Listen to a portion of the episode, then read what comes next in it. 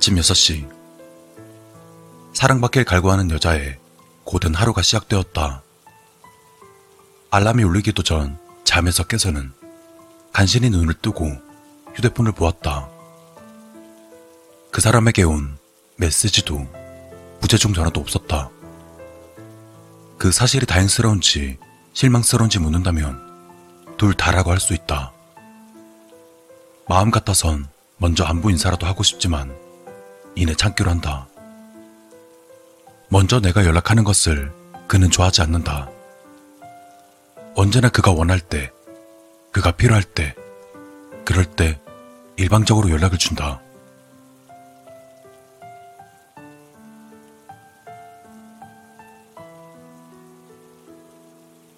어제 지우지 못한 화장 때문에 눈이 따끔거리는 것을 느끼며 욕실로 향했다. 밤새 피부를 괴롭히던 화장을 말끔히 지워냈지만 개운함보다는 맨 얼굴을 드러냈다는 불안감이 찾아왔다. 수건으로 얼굴을 닦은 뒤 거울을 보지 않고 곧바로 화장대로 향했다. 맨 얼굴을 마주하는 게 내키지 않지만 이번만큼은 외면할 수 없다. 한숨을 내쉬며 마주한 얼굴. 내 본 모습이자 내가 가장 바라지 않는 모습. 해지라는 여자의 모습이었다. 절망적인 모습에 치를 떨어준 뒤 서둘러 화장을 시작했다. 시계의 긴 바늘이 한 바퀴 반을 돌고 나자 못난 해지에서 미녀 제시로 완벽한 변신을 할 수 있었다. 제시, 그가 나에게 붙여준 이름이다. 제시? 제시라고 부를게. 네 눈동자랑 잘 어울리거든.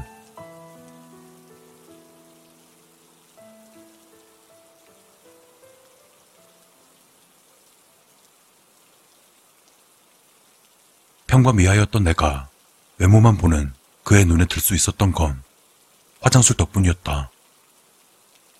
이러기 위해서 메이크업 아티스트가 된 건 아니지만 적어도 지금은 내 직업과 능력에 감사하고 있었다.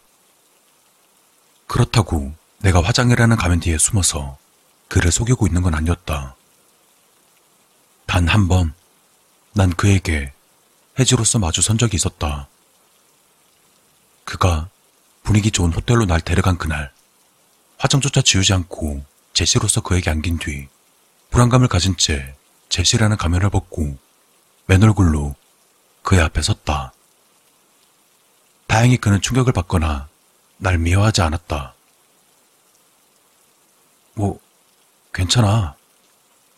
하지만 난 혜지보다 제시를 더 사랑해.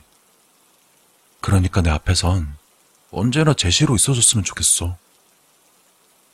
이후로 난 완전하게 제시로 살기로 마음 먹었다.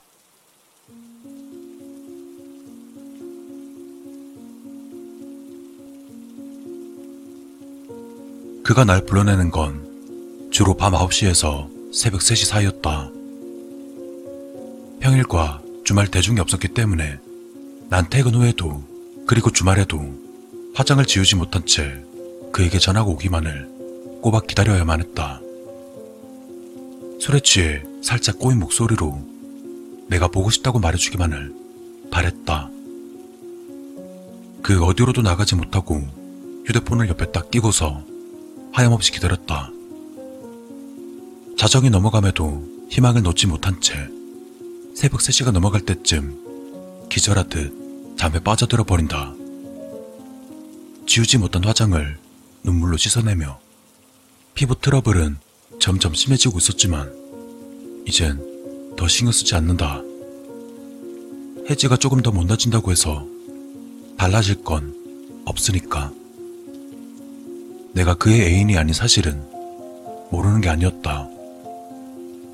또 그가 날 찾는 이유가 사랑이 아닌 욕정인 것 역시 잘 알고 있었다. 하지만 그럼에도 도저히 놓을 수 없었다.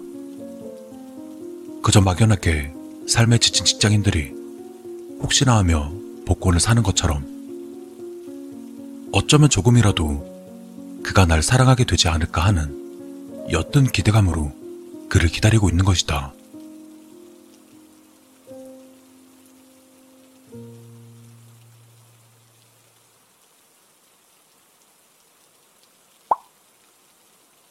새벽 1시를 넘어갈 무렵 갑작스런 메시지 소리에 침대에 비스듬히 기대 졸고 있던 나는 다급히 휴대폰을 들었다.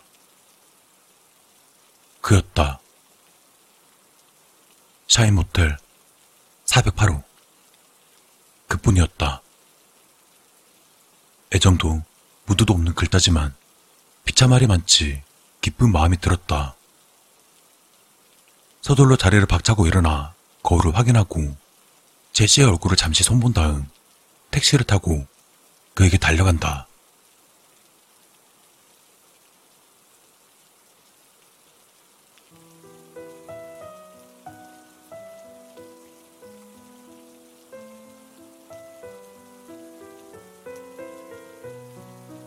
마주한 그에게선 역시나 사랑을 느낄 수 없다. 그럼에도 그의 품은 따뜻했다. 충족되지 않는 애정을 갈구하며 그에게 안긴 뒤 그는 다정한 키스도 없이 욕실로 들어갔다. 그를 따라 들어가 씻는 대신 난 조용히 옷을 챙겨 입었다. 여기서 씻을 수도 그의 품에서 아침을 맞을 수도 없었다. 그의 앞에서 해지가 되면 안 되니까. 제시로 와서 제시로 안기고 제시로 떠난다. 그게 그의 규칙이었다.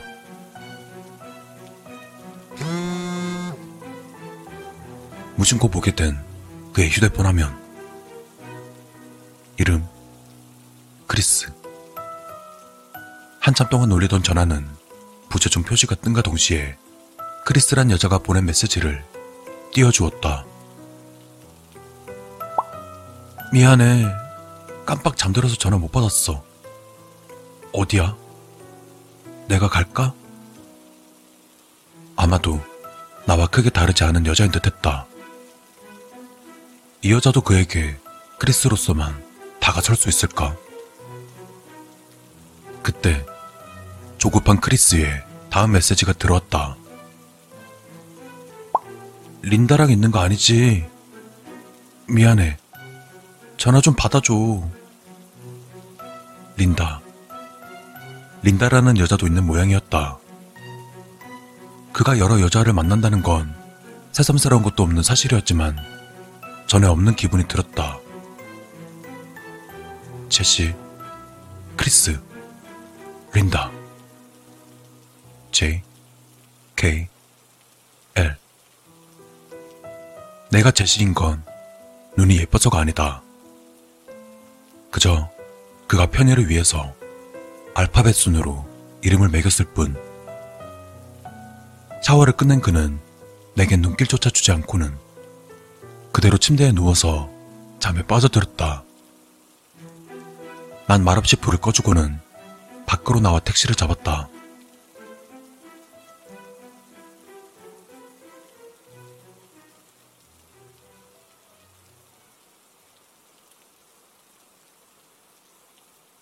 새벽 3시. 집에 돌아와서 그제서야 씻어내고 외롭고 슬픈 해조로 돌아왔다. 그나마 오늘은 호출이 있었기 때문에 마음 편히 화장을 지우고 잠시나마 제대로 눈을 붙일 수 있다. 아침 6시면 다시 출근 준비를 해야 되니 딱 3시간 동안만. 이게 정말 내가 원하던 삶일까? 하루에도 수십 번씩 하던 질문을 다시금 던졌다. 하지만 너무나 서글프게도 이번 역시 이 질문이 날 변화시키지 못했다. 다시 아침이 오면 사랑받길 갈구하는 제시의 아니 제이의 아니 혜지의 고된 하루가 시작될 것이다. 이제 와서 그 세 가지 이름 중 내가 뭘 더 원하는지는 알 수 없었다. 어쩌면 셋 다 원하지 않았는지도 모른다. 그래도 오늘은 오늘만큼은 크리스나 린다보다 그리고 어쩌면 존재할지 모르는 아이리스나 마틸다보다 제시가 더 행복했다는 터무니없는 위안을 삼을 뿐이었다.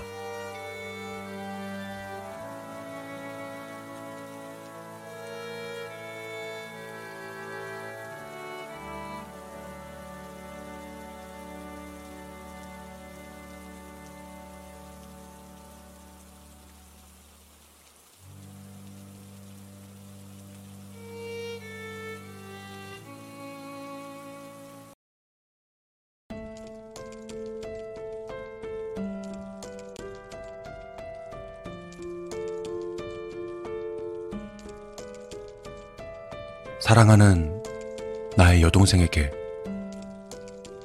너에게 편지를 쓰려 마음먹고 나서야 이 편지가 너에게 주는 첫 번째 편지란 걸 알게 되었구나. 평생을 단칸방에 같이 살았기 때문인지 그저 편지라는 감성적인 것을 생각지 못할 만큼 내가 삶에 찌들어서였는지는 모르지만 그저 지금은 처음으로 보내는 이 편지를 네가 기쁘게 받아줬으면 한다. 너에게 꼭 하고 싶은 말이 있어 쓰게 된 편지지만 어떻게 이야기를 꺼내야 할지 막막함이 느껴지구나. 그러니 그냥 처음부터 떠오르는 대로 하나하나 이야기를 해보려 한다. 내가 12살 때 어머니는 사고로 돌아가셨고 그해 여름 아버지도 어디론가 사라지셨지. 3살 어린 너와 그 좁디 좁은 단칸방에 완전히 버려졌다는 걸 알았을 때, 나 놀고 있는 너를 안아들고 맹세했단다. 내가 무슨 짓을 해서라도 너 하나만큼은 남부럽지 않도록 키워내겠다고. 하지만 세상은 내 생각처럼 쉽지 않았단다. 내가 학교 대신 공장에 나가 일하는 것 따위는 둘이 살기에 턱없이 부족했지. 그랬기에 난 내 인생을 완전히 포기할 수밖에 없었단다. 너에게 맛있는 걸 먹여주기 위해 내가 먹는 것을 포기해야 했고, 너에게 예쁜 교복, 그 예쁜 옷을 입혀주기 위해 내가 입을 걸 포기해야 했단다. 네가 좋은 친구들을 만나는 동안 내 친구들과는 멀어져야 했고, 네가 행복하게 웃을 수 있게 난 웃음을 버려야 했단다. 하루하루가 지옥 같고 너무 지쳐서 차라리 아침에 오지 않았으면 그냥 내일이 오지 않았으면 하는 마음이 간절했었지. 그래. 그땐 말하지 못했지만 매일같이 소리 죽여 울 만큼 힘들었단다. 하지만 내 인생을 오로지 너만을 위해 너 하나만을 위해 살겠다고 맹세한 이상 하루가 다르게 커가는 너의 모습을 떠올리며 순간순간을 버텨왔단다. 내가 성인이 되고 나서도 상황은 그리 나아지지 않았어. 공장 일이 끝나자마자 대리를 뛰고 대리 일이 끝난 새벽녘부터 배달 일을 하면서 몸이 만신창이 되고 머리가 아파왔지만 네가 웃는 모습만 보면 전부 치유되는 느낌이었단다. 난 못 배운 놈의 새끼니까. 부모 없는 새끼라고 손가락질 당하고 돈 때문에 남의 발 앞에 엎드릴 지언정 너만은 착한 아이, 똑똑한 아이, 부족한 없는 아이로 잘 자라주어서 진심으로 행복했다. 나에게 넌 삶의 이유이자 희망이자 전부였다. 네가 고등학교를 졸업하던 그때 명문대까지는 아니지만 수도권의 그럴싸한 대학에 합격했다는 소식을 전한 그때 난 너에게 조심스럽게 물었었다. 학생의 신분이 끝나는 느낌이 어떠냐고. 사실 내 질문의 의도는 감상 따위를 묻는 게 아니었다. 평범한 학생으로서 부모 없는 가난한 학생이 아니라 남들과 다를 바 없는 여학생으로서 부족함 없이 잘 보냈냐는 의미였지. 넌 내 의도를 알아챘는지 웃음에 대답해 주었단다. 이 오빠 덕분에 남들과 다를 바 없이 친구를 사귀고 남들과 다를 바 없이 놀러 다니고 누릴 것을 전부 다 누릴 수 있었다고. 그 말을 듣고 나서야 난 안심하고 너를 따라 웃을 수 있었단다. 한편으로는 조금 욕심이 생기기도 했지. 이제 성인이 되었으니 너도 조금은 네 인생에 책임을 져야 할 것이고 나 역시 조금은 내 인생을 되찾을 수 있지 않을까 하는 욕심. 하지만 대학 등록금은 그리 만만치 않았지. 그리고 여대생은 여고생과 비교하기 힘들 정도로 많은 돈이 필요했었다. 내게 손을 벌려오는 날이 많아질수록 난 버거움을 느꼈단다. 슬쩍 지나가는 식으로 아르바이트를 해보는 게 어떠냐 말해보기도 했지만 넌 공부에 집중하고 싶다며 단칼에 거절했지. 조금은 서운했지만 그래도 참기로 했단다. 그래, 네가 제대로 공부해야 우리 남매가 산다. 네가 훌륭한 사람이 돼서 성공하면 그땐 웃을 수 있으니까. 아직은 내가 조금 더 고생을 해야겠구나.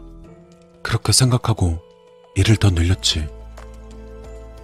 네가 졸업을 하고 취업을 하게 되면 나에게도 시간이 주어질 거라 믿었단다. 이제 와서 하는 말이지만 난 여유가 생기면 다시 공부를 하고 싶었단다. 못 배운 것에 대한 서름 때문인지 아니면 내가 포기해야 했던 것들에 대한 보상 심리인지 가장 먼저 공부하고 당당하게 검정고시를 보고 싶었단다. 그래서 예전부터 조금이나마 시간이 생길 때마다 잠잘 시간을 줄여가며 네가 고등학생 때 보던 교과서 따위를 들여다보곤 했지. 네가 성공해서 돈을 많이 벌면 그땐 나도 마음의 짐을 내려놓고 공부를 다시 시작할 수 있을 거라 믿었단다. 하지만 넌 대학을 졸업하기도 전에 웬 남자 한 명을 데려왔지. 결혼하고 싶다는 말과 함께 너와 마찬가지로 대학생 시문인 그 남자는 널 부양할 능력이 없었기에 반대하고 싶었지만 네 뱃속에 생겨난 조카 이야기를 듣고는 그마저도 포기하고 말았단다.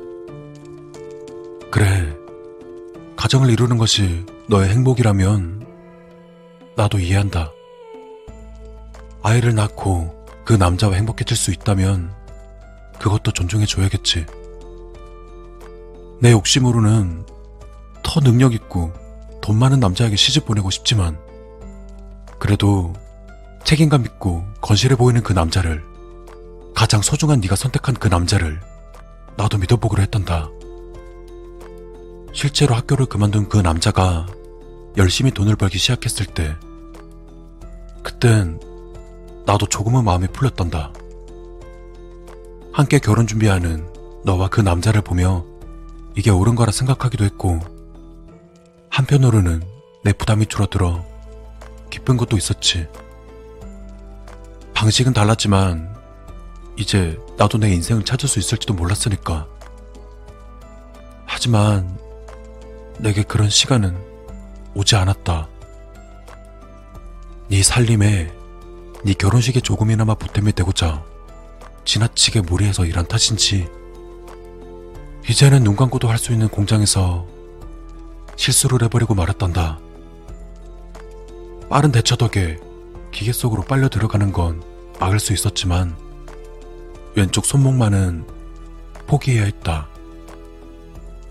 외팔뚝이가 되었다는 슬픔보다는 이제 널 부양할 능력이 없다는 사실이 더 슬펐단다. 그간 몸뚱이 하나 믿고 해내던 대부분의 일들을 할 수 없게 되었으니까. 마음을 다 잡아봐도 그간 고생한 것과 그간 포기한 것들, 그리고 앞으로 절대 가질 수 없게 된 것들이 자꾸 떠올라 어리광을 부리게 되더구나. 그래서 나답지 않게 약한 모습을 보이며 너에게 물었단다. 이제 네가 날 돌봐줄 수 있겠냐고. 넌 한동안 말이 없다가 뒤늦게 어색한 미소를 지으며 천천히 고개를 끄덕였지. 하지만 난 알 수 있었단다. 네 표정. 그리고 망설이는 동안 스쳐간 입술의 떨림으로 모두 알 수 있었단다. 그래, 네 행복이 망가지는 걸 원치 않았겠지. 이제 힘들었던 단칸방 생활을 청산하고 사랑하는 남자와 결혼해서 행복한 신혼 생활을 즐길 생각에 들떠 있었는데 웬 외파리 짐덩어리가 딱 달라붙는 게 너에겐 탐탁지 않았겠지. 난 널 이해한다. 그간 너도 마음고생 많이 했고 이제 제대로 된 행복을 가지게 되었음에도 그 모든 것을 방해하는 나에게 결국은 고개를 끄덕여 주었으니까. 하지만 이해한다고 해서 상처가 되지 않는 것은 아니었단다. 내 전부를 바쳐 키워낸 네가 나를 짐짝 같은 걸 따위로 취급해도 될까? 오로지 포기하기만 했던 내가 이것마저 포기해야 할까? 넌 내게 단순한 여동생이 아니라 삶의 이유였고 삶 자체였단다. 가족, 그리고 가족이었지. 그럼 너에게 이 오빠는 뭐였을까? 그냥 돈 벌어다 주는 사람? 인생을 순탄하게 만들어주는 사람? 그냥 일방적으로 받기만 해도 되는 사람? 정말 그렇다면 아무것도 해줄 수 없는 지금은 내가 뭐가 되지? 인생을 방해하는 짐작일까? 그냥 아무것도 아닌 남이고 타인일까? 너에겐 작은 망설임이었겠지만 그것 하나로 난 평생을 바친 모든 것이 부정당했단다. 내가 포기한 모든 것이 너의 지금을 만들었지만 넌 내게 작은 배려 하나 보여주지 못했단다. 마음이 수만 갈래로 찢겨지고 차라리 아버지에게 버려졌던 그때 같이 죽어버릴 걸 하는 생각. 나 혼자였다면, 너만 없었다면, 난 더 나은 삶을 살았을 텐데 하는 생각. 그마저도 아니라면 차라리 그 기계에 빨려 들어가 죽어버릴 걸 하는 생각. 온갖 나쁜 생각들. 날 상처 입히고 날 무너지게 할 온갖 나쁜 생각들이 내 머릿속에 가득 차서 견딜 수 없었단다. 아직까지 마음이 괴롭지만 한 가지 확실한 건 그래도 난 여전히 널 사랑한다는 사실이었단다. 널 사랑하기 때문에 네가 행복하길 바란다. 그래서 가족으로 남기 위해 너의 짐이 되지도 않을 거고 그렇다고 너에게 짐이 되지 않기 위해 타인이 되고 싶지도 않단다. 그래서 이제 내 생애 처음으로 네가 아닌 나를 위한 이기적인 선택을 하려 한다. 네가 이 편지를 받는 오늘 그래 너의 결혼식 날 피로연을 마치고 집으로 돌아와서 신혼여행 갈 준비를 하면서 이 편지를 받아보고 있겠지. 어쩌면 이미 내 소식이 전해졌는지도 모르겠지만 결혼식에서 마지막으로 너의 얼굴을 보고 이 편지를 너의 신혼집으로 보내자마자 그대로 목을 매달 생각이다. 내가 죽으면 더 이상 너에게 짐이 되지도 않고 가족으로 남을 수 있겠지. 왜 굳이 오늘이라는 질문엔 잊혀지지 않기 위해서 라고 말해주고 싶다. 죽어서 잊혀진다면 그것이야말로 내가 가장 두려워하는 타인이 돼버리는 것이니까. 단순히 내 기일이라면 네가 기억하지 못할지도 모르지만 네가 가장 행복한 날임이 분명한 결혼 기념일에 내가 죽는다면 잊고 싶어도 잊을 수 없겠지. 그렇게라도 네가 날 기억해 줬으면 한다. 더불어 행복해야 할 날의 내 죽음이 너에게 우울함을 가져다 줄 테니 그간 괴롭고 서운했던 내겐 소심하고도 처절한 복수가 되기도 한단다. 이기적인 선택이지만 이 역시 내 평생 그려왔던 것처럼 너를 위한 선택이기도 함을 이해해 주길 바란다. 사랑하는 내 동생아, 내 목까지 행복하길 바란다. 이건 일말의 거짓도 없는 진심이다. 아이를 낳고 가족을 만들어 행복하되 1년에 단 하루만이라도 날 기억하고 아주 조금은 괴로워했으면 한다. 다시 한번 결혼 진심으로 축하하며 행복하길 바란다. 가족이 되고 싶었지만 짐이 되었고 타인이 되기 싫어 미움받기를 선택한 못난 오빠가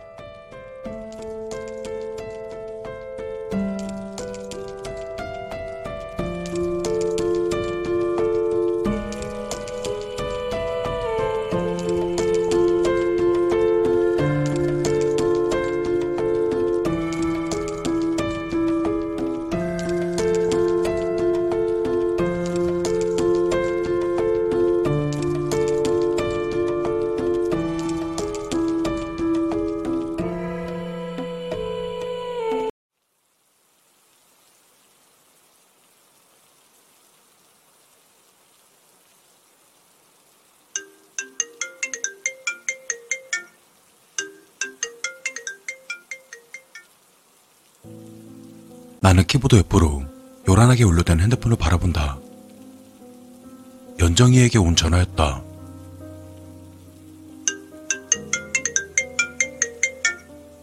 야, 뭐해? 아, 시끄러우니까 좀 받아봐. 아, 병신아, 짐 어떻게 받아?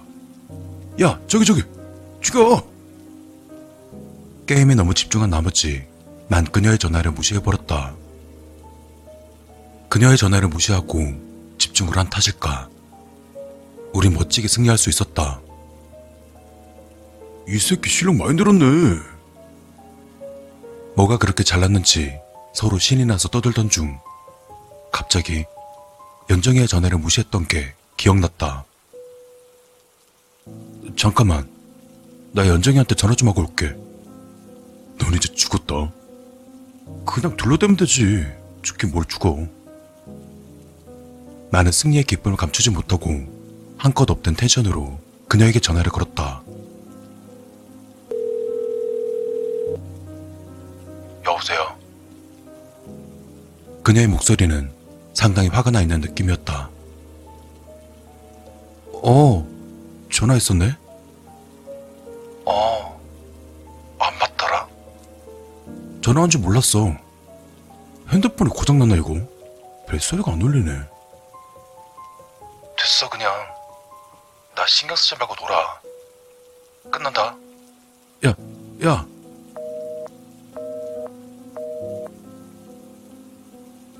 더 이상 수화기에서는 아무 말이 없었다. 아씨. 몰랐다고 얘기를 하는데 뭘 이딴 거 가지고 삐치고 난리야. 투덜대며 자리로 돌아오는 내게 승비는 한심하다는 표정으로 얘기를 꺼낸다. 연애 한두 번 해보냐? 여자는 원래 그런 거야. 너 그럴 바에 차라리 나처럼 게임이랑 연애하라고. 게임은 거짓말 안 해. 내가 시키는 대로만 움직이잖아. 너 나 평생 그러고 살아. 한 번 더 할까? 아, 됐어. 기분 잡쳤어. 얘 프로조로 가봐야지 뭐. 아, 짜증나, 씨. 진짜 별것도 아닌 거 가지고 그러냐. 그래, 가봐. 넌 안 가냐? 저렇게 속 편하게 게임을 하는 승빈이의 모습을 보고 한심해 보이기도 하면서 내심 부럽기도 했다. PC방에서 계산을 마치고 그녀에게 다시 전화를 걸었다. 하지만 공허한 신호음만 눌려 퍼질 뿐 전화를 받지 않았다. 내키지는 않지만 그녀의 화를 풀어주러 가려고 난 택시를 잡는다. 연신내로 가주세요. 가는 동안 올라가는 택시 요금이 아깝고 배알이 꼬일 지경이었다.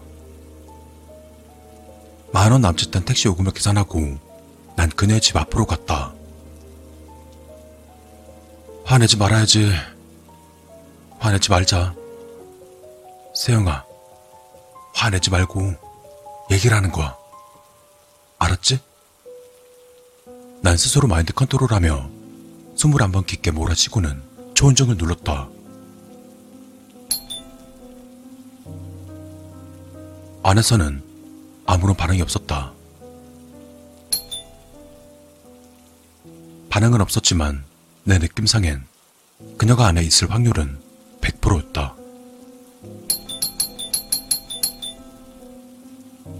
순간에 나는 미친 듯이 초인종을 눌러댔다. 마인드 컨트롤이고 나발이고 소용이 없었다. 그녀는 내가 화나게 하는 방법을 너무 잘 알고 있는 것 같았다.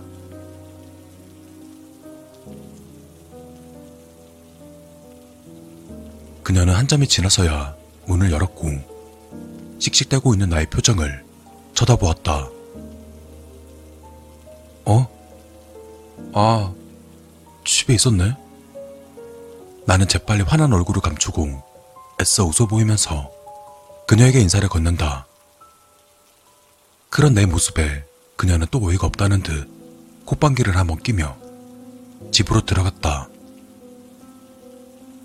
들어가도 되지? 네가 언제 허락받고 들어왔어? 톡 쏘며 말하는 말투가 마음에 안 들어서 소파로 걸어가는 그녀의 뒤통수를 한 대 후려치고 싶은 심정이었다. 그녀는 살짝 앉아도 되는 소파에 일부러 온 힘을 다해서 앉는다. 나는 그런 그녀를 보며 소파에 앉지도 못하고 멀뚱멀뚱 서가지고 얘기를 꺼냈다. 왜 화가 난 건데? 정면만 응시하던 그녀가 내가 얘기를 꺼내자마자 고개를 내 쪽으로 돌리고는 나를 죽일 듯한 표정으로 노려본다. 왜 화가 난 건데? 지금 왜 화가 났냐고 물어본 거야? 왜 화가 난지도 모르는데 욕은 왜온 건데? 아니, 화를 풀어줘야 될 거 아니야. 그러니까 내가 왜 화가 났는지 모르는데 네가 어떻게 풀어줄 건데? 아, 전화 못 받아서 미안해. 아, 못 받아서? 그녀는 나를 조롱하는 듯한 헛웃음을 짓는다. 전화 못 받을 수도 있지. 무슨 나는 24시간 네 전화만 대기하고 있어야 돼? 그런 그녀의 태도가 심히 못마땅해서 따지도 말했다. 그녀는 자리를 박차고 일어나더니 나에게 다가왔다. 게임하면서 전화 무시한 것도 못 받은 게 되니? 순간 뜨끔한 나는 어떤 말도 할 수가 없었다. 내가 몰라서 못 받은 거 가지고 이러는 거 아니잖아. 그깟 게임이 뭐라고 내 전화를 안 받아? 여자들의 욕감은 정말 대단한 것 같았다. 게임방을 간다고 한 적도 없는데 오늘 승빈이를 만난다는 그 한마디만 듣고선 온갖 추측을 해서 최상의 결론을 유추해냈다. 네가 지금 똥 씹은 표정 억지로 감춰가면서 나한테 이럴 자격이나 있어? 미, 미안하다. 어, 그래서 화가 난 줄 정말 몰랐어. 정말 미안해. 다신 이런 일 없을 거야. 옆에서 지켜본 것처럼 너무 정확히 알고 있는 그녀의 말에 변명할 생각조차 못하고 나는 바로 사과했다. 다음부터 그러면 진짜 죽는다. 진심으로 사과한 내 마음이 통했는지 그녀의 말투는 조금은 풀린 듯 했다. 응, 미안해 정말. 근데 연정아, 너도 그냥 이렇게 화만 내지 말고 내가 뭘 잘못했는지 그때그때 얘기를 해주면 좋을 것 같아. 좋아. 그렇게 해볼게. 살림을 부족하면 싸울 것 같던 우리의 다툼은 이렇게 시시하게 끝나버렸다.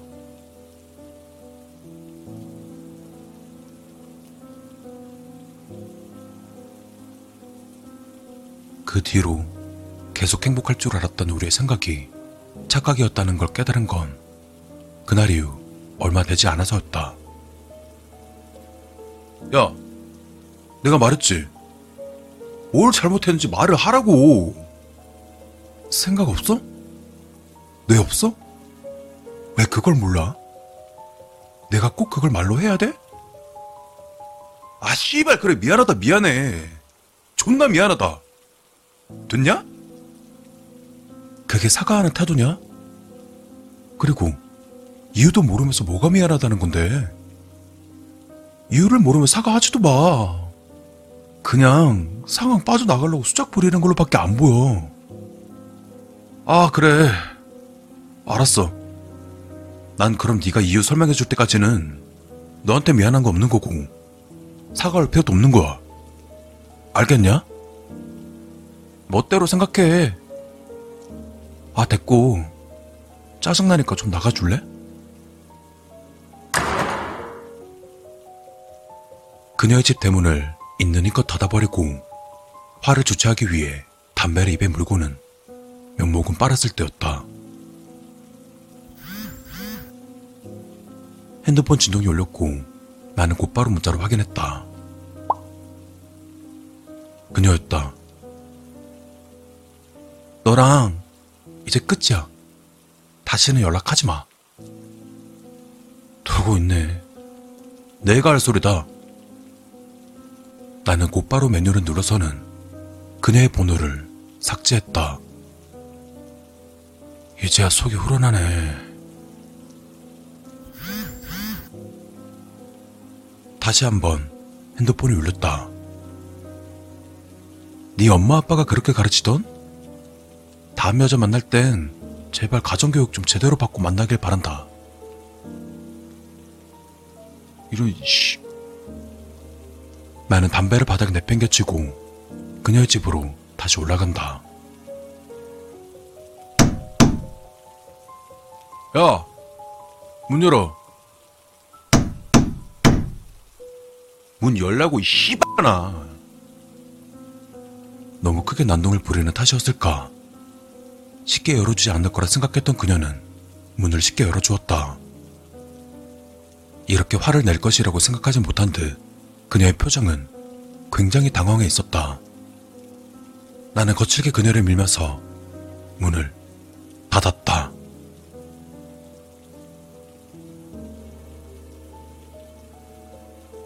이제 말해봐.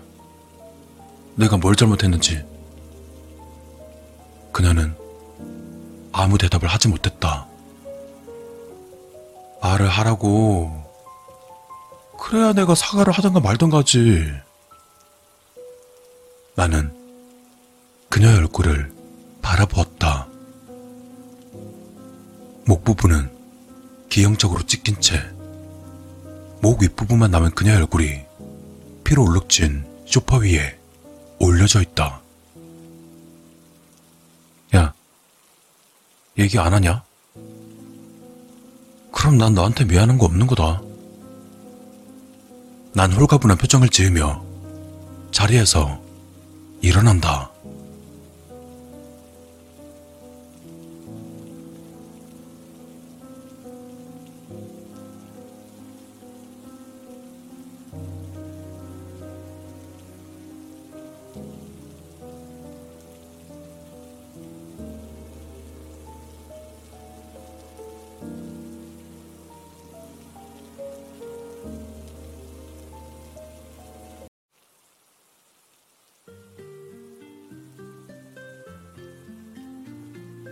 이 이야기는 제가 병원에 입원했을 때 이야기입니다.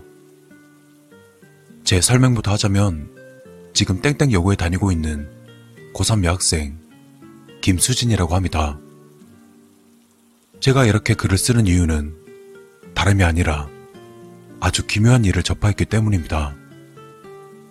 얼마 전에 저는 등굣길에 가벼운 교통사고를 당했습니다.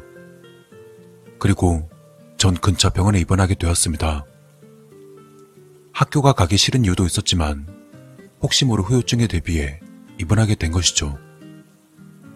저희 집안은 그렇게 부유하지 않은 관계로 많은 사람들이 이용하는 유긴실에 입원했습니다. 제가 입원했을 때 병실을 쭉 둘러보니 평범하게 그지없는 사람들만 모여 있었습니다. 한쪽 다리를 다쳐서 입원하신 분, 그리고 할머니, 또 저랑 나이 또래가 비슷한 웬 남자아이가 있었습니다. 그런데 이상하게 그 한 남자가 제 시선을 확 끌어당겼습니다. 그는 잘생기지도 않았고, 그렇다고 뭔가 특별한 것을 가진 것도 없어 보이는 사람이었는데, 제 시선에 팍 꽂혔습니다. 한편으로는 이상하다 생각했지만 그동안의 수업 스트레스와 공부 스트레스를 풀기 위해 모든 잡생각은 버리고 이번에서 치는 것에만 열중했습니다. 그렇게 며칠이 지났고 병실 사람들과 조금 안면을 뜨면서 친해졌지만 이상하게도 그 남자와는 아예 말 한마디를 건네보질 못했어요. 그래서 오늘은 큰맘 먹고 휠체어에 앉아있는 그 남자에게 얘기를 꺼냈습니다. 아, 안녕하세요. 저기요. 그는 제가 말을 걸 때도 계속해서 묵묵부답이었고 표정은 어찌나 온화하고 세상의 모든 것을 쫓다른 눈빛으로 병실 창문을 통해 하늘만 바라보고 있었습니다. 저는 그 사람이 대화하기를 싫어하는 것 같아서 제 침대로 돌아가려 했습니다. 그 순간이었습니다. 그가 말을 꺼냈습니다. 제가 사랑하던 사람과 너무나 닮았네요. 절 피하세요. 전 그는 알 수 없는 얘기만 꺼낸 뒤 다시 원래 표정으로 돌아갔고 창문만을 응시하고 있었습니다. 전 이상한 생각이 들었지만 개의치 않고 다시 침대로 돌아와 만화책을 보면서 낄낄대며 시간을 죽였어요. 그렇게 또 며칠이 지나자 잠잘 때에도 휠체어에 앉아 창문 밖을 응시하던 그 남자가 어느 날 제 앞에 있더군요. 예전엔 몰랐는데 이상하게 그 남자의 주위엔 먼지가 너무 많이 흩날려 있었습니다. 그는 제가 눈을 뜨자 제 눈을 똑바로 보면서 이렇게 얘기하더군요. 당신에게 못할 짓 하는 건 알지만 누군가는 알아줬으면 하네요. 정말 죄송스럽게 생각합니다. 전 이제 얼마 후면 아마 이 세상에서 없어질 거예요. 그 전에, 그 전에 누군가가 알아줬으면 해서 얘기를 꺼내려고 합니다. 이 남자는 뜬금없는 소리를 해댔지만 이 세상에서 없어질 거예요. 이 부분이 너무나도 쓸쓸함을 가득 담겨 있었기 때문에 마냥 웃으며 넘길 수도 없는 내용이었습니다. 그러고 보니 이 사람은 잠도 휠체어에서 자고 밥 한 끼조차 먹지 않았습니다. 내 생각이 계속된가는 무관하게 그는 이야기를 시작했습니다. 그리고 그는 갑자기 자신의 다리를 걷더니 제게 발을 보여주었었죠. 전 순간 기절할 뻔했습니다. 그의 양쪽 발가락 부분이 무언가가 파먹은 것 마냥 징그럽게 파여 있었기 때문입니다. 저는 불치병에 걸렸습니다. 이 병은 세계 어디에서도 보고된 적이 없는 병이고, 세계에서 걸린 사람도 아마 제가 사랑하던 사람과 제가 유일할 겁니다. 제 담당 의사는 이것을 고치려고 밤낮을 새며 노력했지만 결국 커서더군요. 그리고 무엇보다 전 이 병의 결말을 알아요. 무슨 수를 쓰던 아무리 발버둥을 쳐도 결국 죽게 된다는 걸요.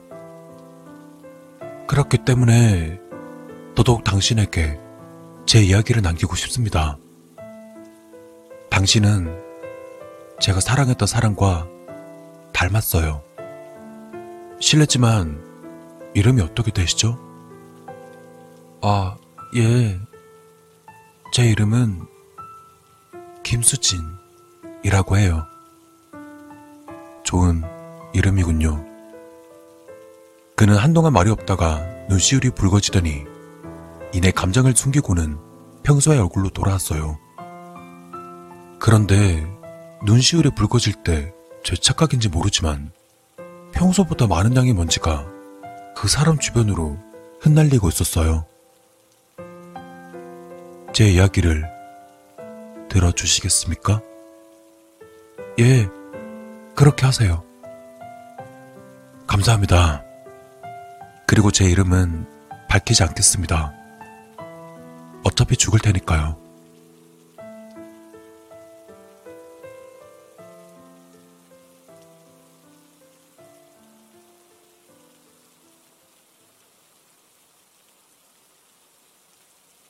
제가 그 사람과 처음 만난 건 22살 때였습니다. 그녀의 나이는 20살이었고, 제가 여행을 하던 중에 처음 그녀를 만났습니다. 흔히 말하는 한눈에 반했다고 하죠. 제가 그녀에게 연락처를 받아서 연락을 하고 교제를 하게 되었습니다. 우린 급속도로 친해졌습니다. 그리고 사랑도 깊어갔죠. 그녀와 전 너무나도 닮은 점이 많았습니다. 여행을 좋아하는 것도 그렇고, 게임을 좋아하는 것도, 음악 취향도 비슷하고, 좋아하는 음식까지 같았습니다. 천생연분이라고 해도 좋을 정도로 모든 것이 잘 맞았습니다. 그녀는 어떨지 모르겠지만, 전 그녀의 모든 것이 좋고, 그녀가 없으면 살아갈 수 없을 정도로 그녀를 많이 사랑했습니다. 그러다 그녀가 이별을 고할 때 저는 믿지 못했습니다. 아니, 오히려 믿지 않았다고는 할까요? 왜냐하면 제가 사랑하는 만큼 그녀도 절 사랑하는 줄 알았습니다. 하지만 아니더군요. 그녀가 헤어지자는 이유는 간단했습니다. 내가 미안하다면서 기댈 사람이 필요하다고 전 믿을 수 없었습니다만 결국은 납득이 가더라고요. 절 보시면 아시겠지만 전 그렇게 믿음직스러운 사람도 아니고 절 아는 사람들은 저보고 가볍다고 하니까요. 실제로는 별로 그렇지도 않은데 말이에요. 여튼 뭐 그렇게 헤어지게 되었습니다. 전 거의 1년 동안 그녀 생각만 하고 혹시나 연락이 올까 하고 연락처도 지웠다, 다시 등록했다, 이렇게 반복하고 꿈에서도 반복되고 계속해서 생각이 나고 또 나고 그런 생활이 지속되었습니다. 그러다 얼마간의 시간이 흘렀고 하늘이 도와준 덕분일까요? 결국은 그녀에게 연락이 왔습니다. 전 바보처럼 다시 그녀를 찾아갔어요. 그런데 그녀의 몰골은 말이 아니더군요. 그녀를 본 것은 병원이었어요. 그녀는 저처럼 휠체어에 앉아서 죽어가는 사람처럼 있더라고요. 그는 마치 미친 사람처럼 행설수설하면서 자신의 이야기를 했어요. 무슨 이야기를 하는지 잘은 모르겠지만 이상하게도 슬픔과 기쁨이 섞여서 저까지 괜히 울적해지더라고요. 전 그녀를 보자마자 할 말을 잃었어요. 예전에 예쁘던 그녀는 사라지고 웬 영혼이 빠져나가 마네킹을 보는 듯한 기분이었습니다. 제가 그녀와 눈을 마주치는 순간 그녀는 언제 그랬냐는 듯 갑자기 환하게 웃으면서 절 보더니 눈물을 뚝뚝 흘리더라고요. 그리고는 제게 미안하다고 했어요. 그냥 그 말만 계속해서 반복하더라고요. 전 울고만 있는 그녀를 간신히 진정시킨 뒤 왜 입원한 거냐 물었어요. 그런데 그녀는 말없이 자신의 발가락을 보여주더군요. 너무나도 놀라고 말았어요. 지금 저처럼 양쪽 발가락을 누군가 파먹은 듯 징그럽게 파였었어요. 그리고 울면서 그러더군요. 자신이 벌 받은 거라고. 저랑 헤어지고 몇 달을 지나고 여행을 하는데 웬 노파를 만났대요. 그런데 그 노파가 지나가면서 하는 말이 저준지 아닌지 모르겠는데 너가 다른 사람의 마음을 갈갈이 찢어 놓은 것처럼 너의 몸도 갈갈이 찢어질 거다. 그리고 너에게 행복이란 걸 모르게 해주마. 네가 감정을 느끼면 너의 몸이 갈갈이 찢어지는 게 더 빨라질 거다. 라는 헛소리를 남기고는 사라졌대요. 그런데 정말 문제는 그 다음부터 일어났다고 하더군요. 그녀의 발가락부터 조금 조금씩 먼지처럼 몸이 흩어졌대요. 그리고 감정을 드러내면 드러낼수록 더더욱 빨리 몸의 가루가 많이 흩날린다고 하더군요. 그녀는 펑펑 울면서 이제 자신은 어떡하냐고 그녀가 믿을 사람은 이제서야 저밖에 없다고 하더군요. 저도 참 멍청해요. 그렇게 상처받았으면서 결국 또 제가 해결 방법을 찾아보겠다고 병실 밖을 뛰쳐나왔습니다. 그리곤 무작정 뛰었죠. 우선 저는 그녀가 노파를 만난 장소를 찾아갔습니다. 그런데 신기하게도 노파는 제가 올 것을 알았는지 그 장소에서 그대로 기다리고 있었어요. 전 그 노파를 처음 봤는데도 왠지 이 노파가 그 노파가 맞을 것 같다라는 생각이 들더라고요. 저기요. 당신이 그녀에게 이상한 저주를 건 그 노파입니까? 그래. 사람 마음 가지고 장난질을 친 것들은 자신이 똑같이 당해봐야 돼. 그 저주를 해결할 방법은 없습니까? 방법? 음, 보자. 하나 있긴 한데, 그게 대체 뭡니까? 아, 이거 참. 그 외에 삼류소설에서 늘 나오는 레퍼토리 있잖아. 네? 제가 대신 걸리라는 겁니까? 이 총각, 보기보다 똑똑하구만. 근데 자네 괜찮겠나? 자네는 결국 상처만 입은 채 쓸쓸하게 죽어갈 텐데 말이야. 자네에겐 특별히 선물을 남겨주지. 자네는 어떤 선물인지 모르겠지만 자네의 죽음을 지켜보는 사람은 알 걸세. 이 말을 끝으로 전 잠에서 깼습니다. 모든 게 꿈이었죠. 하지만 꿈이 아닌 게 있었습니다. 제 발가락이 천천히 먼지처럼 흩어지더군요. 저는 그리고 나서 바로 그녀가 있는 병실로 찾아갔습니다. 그녀는 퇴원 준비를 하고 있더라고요. 절 보자마자 절 꼭 껴안으면서 자신의 병에 치유됐다고 흩어지던 발가락이 다시 생겨났다고 너무 좋아하더군요. 그러면서 저한테 하는 말이 저는 정말 너무나도 좋은 오빠라고 이런 오빠를 만난 건 자신의 인생의 행운이라고 하면서 해맑게 웃더라고요. 그리고 나서 전화를 받더니 오빠 나 병 다 나았어. 모르겠어. 저절로 나왔어. 라고 하더군요. 아무래도 남자친구인 것 같았어요. 전 너무나도 호탈했습니다. 눈물조차 흐르지 않았습니다. 사람이 엄청난 충격을 받으면 아무것도 느껴지지 않는다던데 제가 딱 그 꼴이었어요. 전 어찌해야 될지 몰랐습니다. 제 몸 밑에선 천천히 몸이 해체되고 있는데 그람다는 그렇게 말하는 동안 계속 눈물을 흘렸습니다. 하지만 그는 오열하면서 말을 더듬지도 않았고 눈물만 흘리면서 계속해서 자신의 이야기를 했습니다. 그러다 어느 순간 제 눈에서도 눈물이 흐르더군요. 그렇게 시간이 지날수록 그의 몸은 더욱더 빠르게 해체되어 갔어요. 눈에 보일 정도로. 그는 그러고선 저에게 그녀의 이름을 알려주었습니다. 아무리 그녀가 저에게 원망스러운 짓을 해도 저는 그녀가 밉지 않았어요. 제가 아까 수진 양한테 좋은 이름이라고 했죠.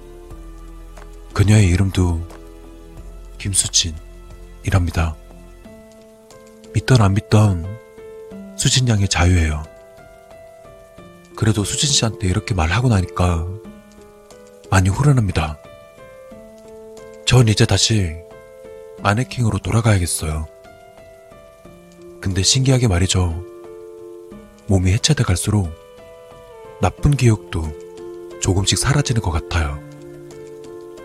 기억마저도 해체되는 기분이랄까요? 그 말을 끝으로 그는 다시 휠체어를 이끌고 병실에 있는 창문 앞으로 갔습니다. 전 그 후로 태어나기 전에 그 남자가 보여주는 그녀의 사진을 한번 보고 사소한 이야기 한마디조차 나누지 않았습니다. 그렇게 제 기억 속에서 그 남자는 천천히 잊혀갔습니다.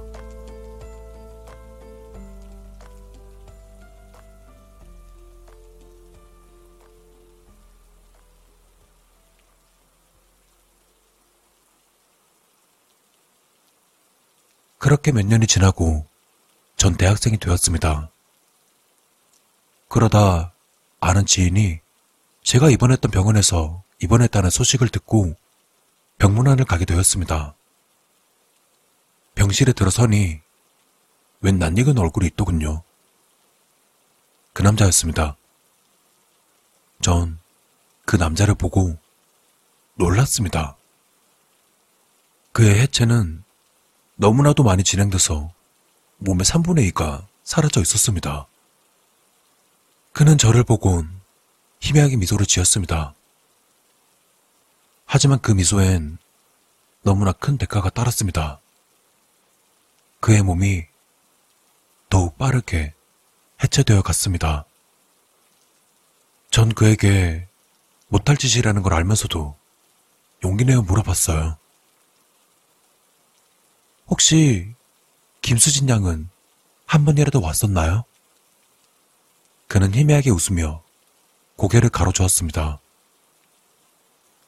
그 말을 끝으로 그는 잠에 들었고, 전 이상하게 제가 너무나도 화가 났습니다.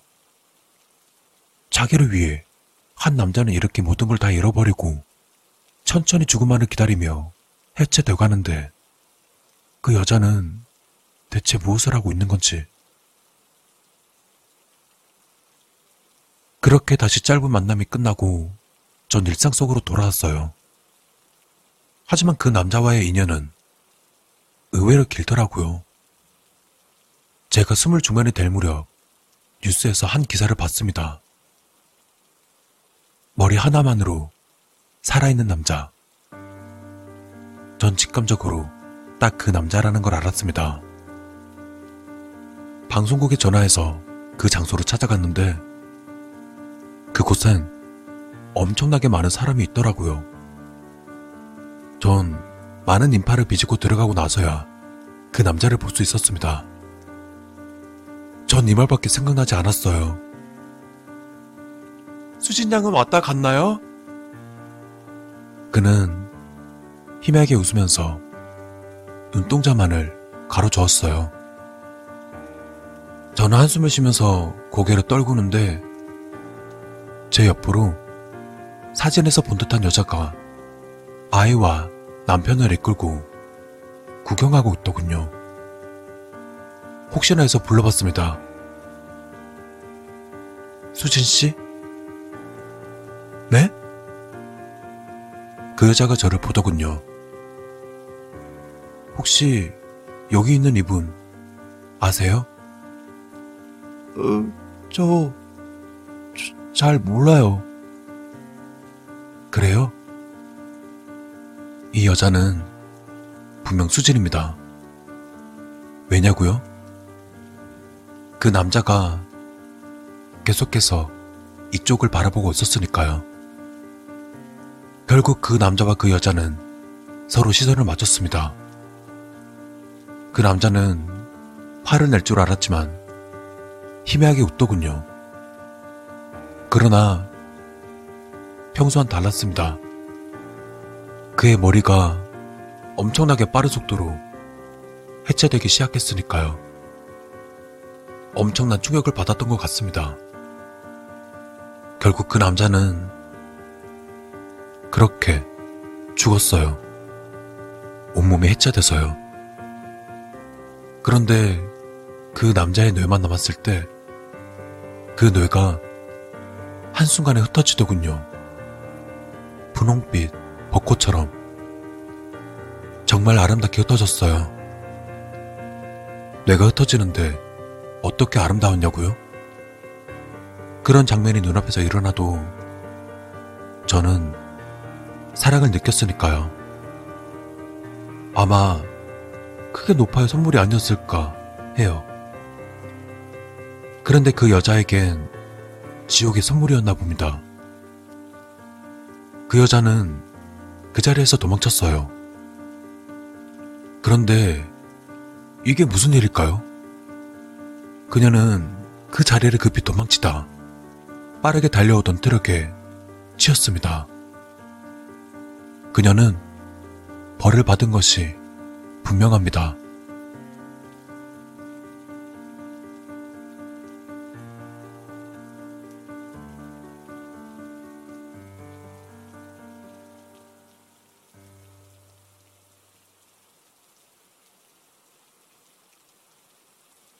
여러분들은 어떤 사랑을 하고 계신가요?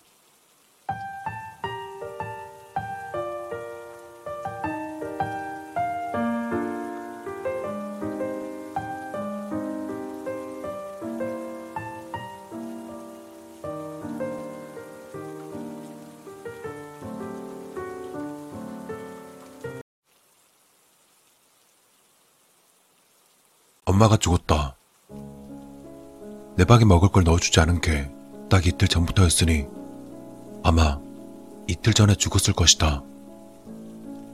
핸드폰 메시지를 아무리 보내도 답도 없고 조용하길래 반년 만에 용기 내서 방 밖으로 나와봤더니 내 눈에 보인 건 주방에 쓰러져 있는 엄마의 모습이었다.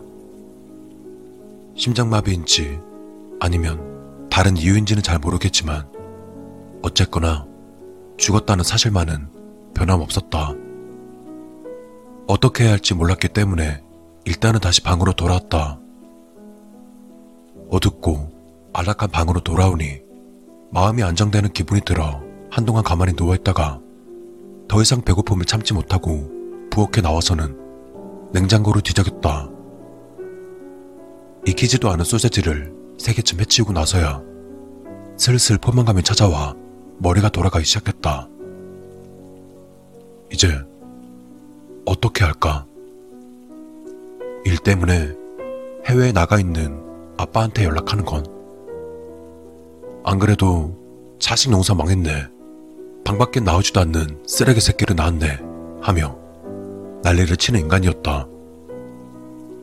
엄마가 죽을 동안 넌뭘 했냐며 노발대발할 게 뻔했으니 연락하고 싶진 않았다. 비슷한 이유로 경찰이나 119에 연락하는 것도 별로 내키지 않는다. 모르는 사람한테 전화하는 것도 싫고 누가 이 집으로 오는 것도 싫다. 그렇다고 딱히 떠오르는 방법도 없었기 때문에 우선 엄마를 끌어다 엄마 방 침대에 눕혔다. 엄마는 그리 무겁지도 않았지만 오랜만에 몸을 움직였더니 금방 기력이 빠져 더 이상 생각하고 싶지 않았다. 오늘은 일단 방으로 돌아가 한숨 자고 내일 생각해 보기로 했다.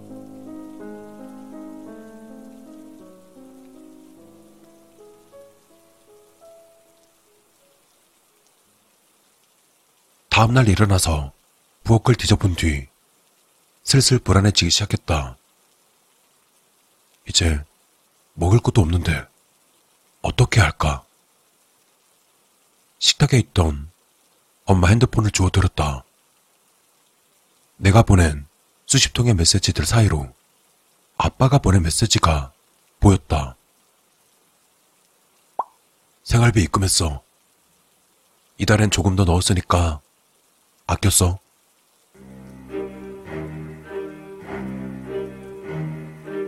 그걸 보자마자 곧장 엄마의 지갑을 찾아 카드를 꺼내었다. 돈이 들어있는 카드. 언제나처럼 비밀번호는 내 생일이 꽤 뻔했다. 내가 마음대로 쓸 수 있는 카드가 생기자 모든 게 해결된 기분이었다. 우선은 배부터 채우기로 하고 내 휴대폰에 배달 어플을 깔았다. 어렵지 않게 카드를 등록한 뒤 신중하게 메뉴를 고르기 시작했다. 순살 치킨과 피자, 토핑도 알차게 추가하고 콜라는 제일 큰 걸로 주문했다. 현관 앞에 놔두고 가라는 요청사항도 있지 않았다. 음식을 집어오려 현관문을 여는 데는 조금의 용기가 필요했지만 다행히 어렵지 않게 해낼 수 있었다. 식탁 가득 배달 음식을 펼쳐놓고 잠시 그 황홀한 모습을 감상했다. 방 안에 틀어박혀 있을 때 엄마가 삼시세끼 문 앞에 차려놓던 밥을 먹을 때는 꿈도 못 꾸던 푸짐한 식탁이다. 그간 굶주린 걸 보답이라도 받듯 행복하게 배를 채워갈 수 있었다. 좋은 느낌이었다. 사람이 무섭고 세상이 무서워 방 안에 숨은 이유. 이렇게 좋은 기분은 처음이었다. 걱정한 것과는 달리 일이 쉽게 풀렸다 생각하며 남은 음식을 대충 한 켠에 치워두고는 방으로 들어가 만족스럽게 잠을 청했다. 내일은 뭘 먹으면 좋을지 행복한 고민들 하면서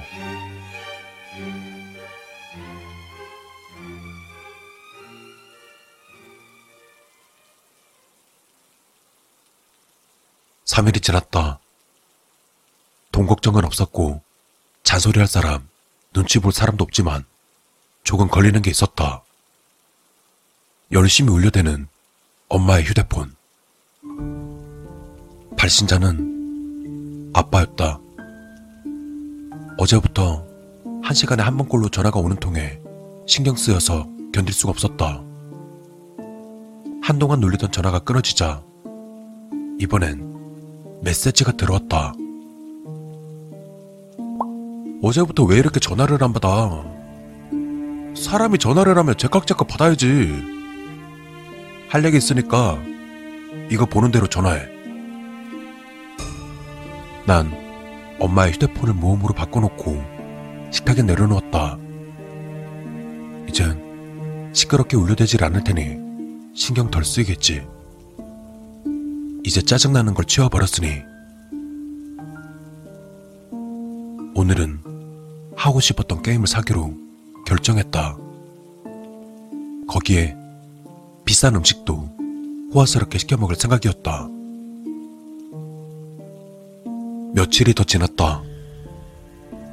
엄마 방에서 안 좋은 냄새가 나기 시작했기 때문에 큰맘 먹고 뭔가 조치를 취하기로 했다.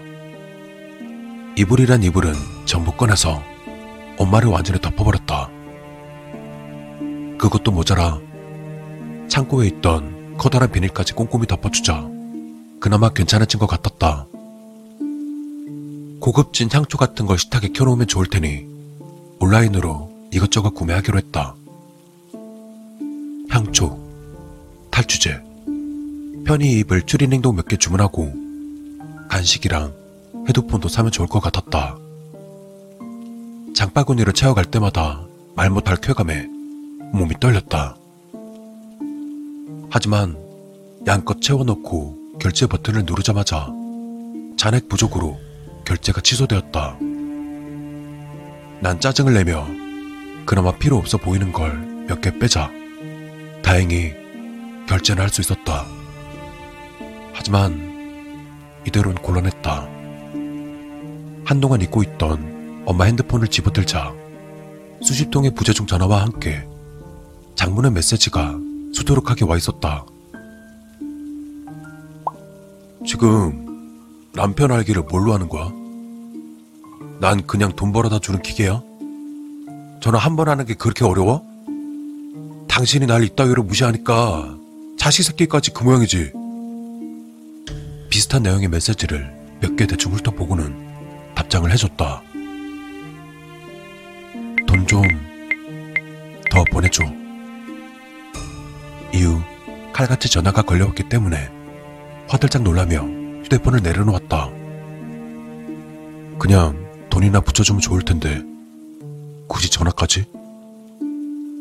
짜증이 나서 거실에 걸려있는 가족 사진을 힘껏 던져버렸다.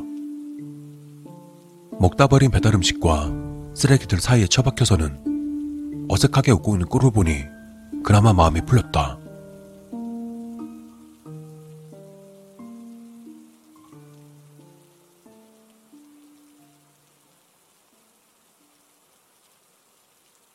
이틀이 지났지만 여전히 돈은 들어오지 않았다.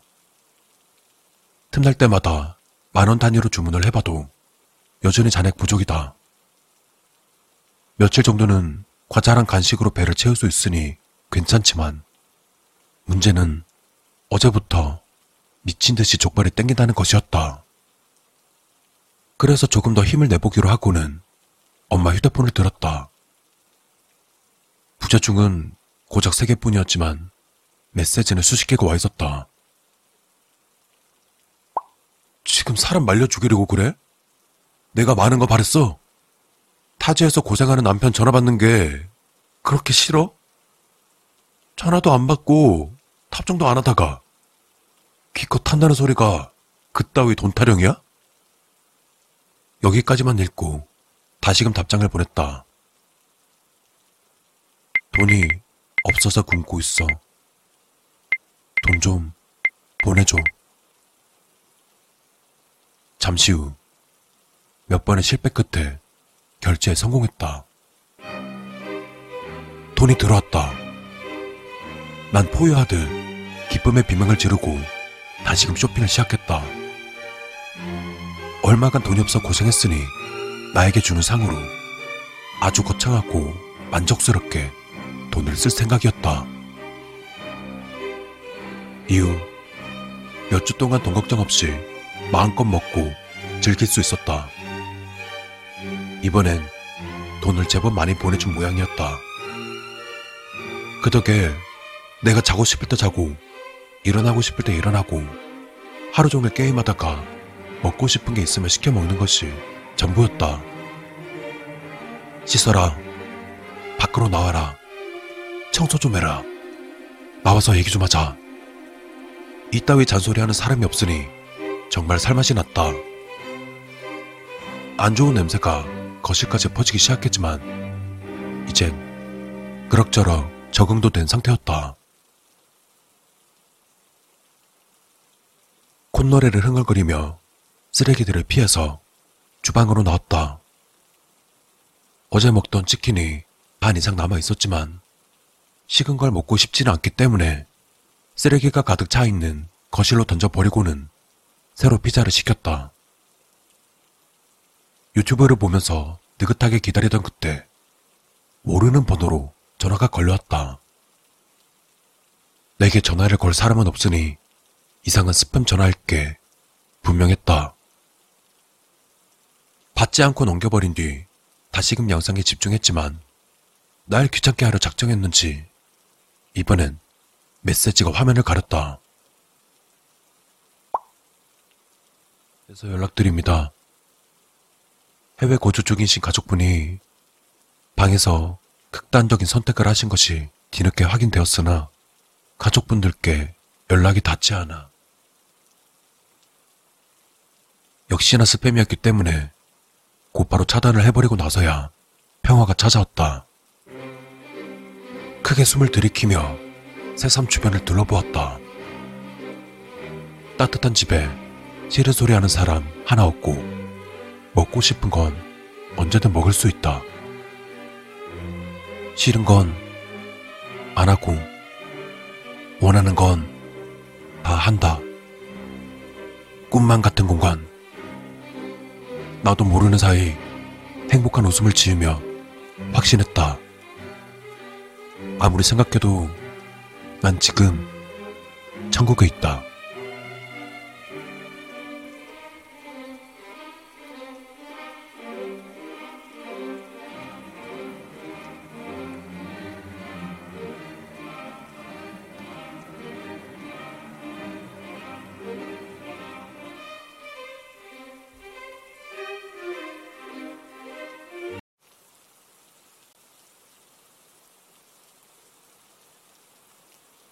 서서히 몸에서 힘이 빠져간다.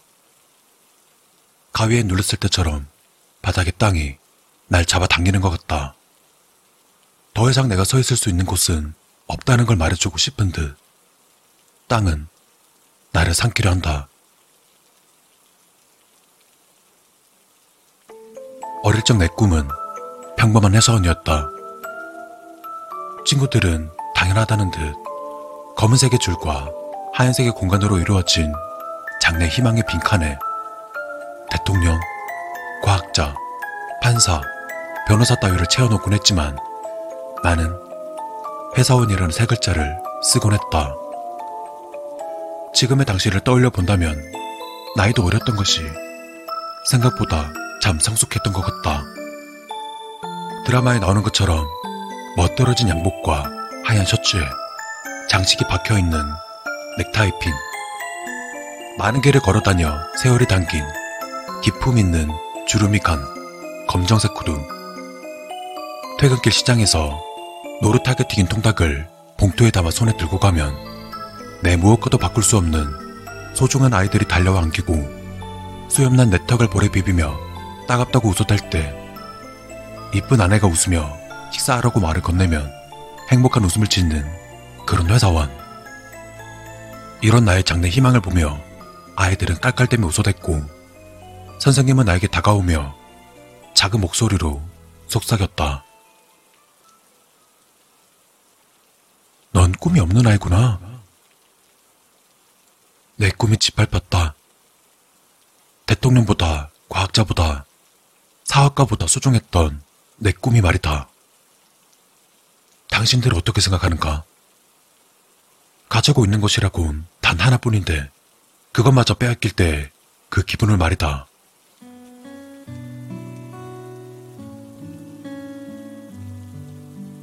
난 회사원이 되었다. 내가 그리던 멋들어진 양복도 퇴근길에 마시는 통닭을 사갈 수 있는 그런 회사원도 아닌 하루하루 먹고 살 걱정을 해야 되고 그 좋아하는 담배마저 아껴 펴야 하는 쓰러져 가는 작은 회사에 다니는 회사원일 뿐이었지만 난 회사원이 되었다. 이 정도 금액으로 합의하시죠? 감정 없는 딱딱한 말투. 한참을 빨아들이지 않은 채 손가락에 끼워둔 담배는 애꿎은 연기만 내뿜다가 내 손의 떨림 때문에 긴 담뱃재로 변해서는 바닥에 떨어진다.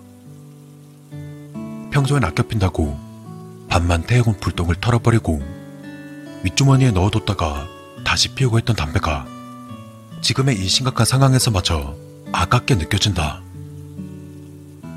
그래, 당체는 이 상황이 짜증나겠지. 그럴 수 없습니다. 고지 그만 피시고요. 하루하루 겨우 살아가시는 분 같은데 이 돈 가지고 합의 보시고 마무리 지으시죠. 계속 그러셔봤자 나중에는 이 돈도 못 받게 될 거 잘 아실 텐데요. 저건 비웃음이다. 부탁하는 듯한 사장하는 목소리로 애처로운 표정을 지으면서 웃고 있지만 내 눈에 보이는 저것은 분명 틀림없는 비웃음이다. 뺑손이었다.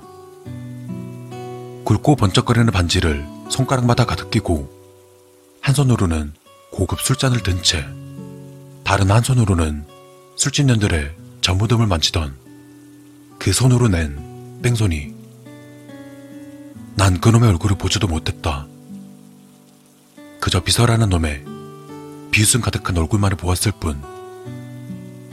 그렇게 난 내 딸의 억울한 죽음도 풀어주지 못하고 돈에 헐떡이는 못난 아비가 된 채 두툼한 봉투를 손에 들고는 그곳을 빠져나왔다. 치욕스러웠다. 내 눈앞에서 흔드는 두툼한 봉투에 눈동자가 떨리는 내 자신이 치욕스러웠다. 그 짧은 순간 돈과 딸 사이를 저울질하며 득과 실을 고민하던 말도 안 되는 병신 같은 내 자신이 치욕스러웠다. 그러다 결국 그 돈을 손에 쥐고 나온 내 자신이 저주스러웠다. 내가 훌륭한 과학자나 성공한 사학가가 되었더라도 돈을 선택했을까? 또다시 내가 가진 단 하나뿐인 것을 빼앗겼다. 내 꿈이 짓밟혔을 때처럼 말이다.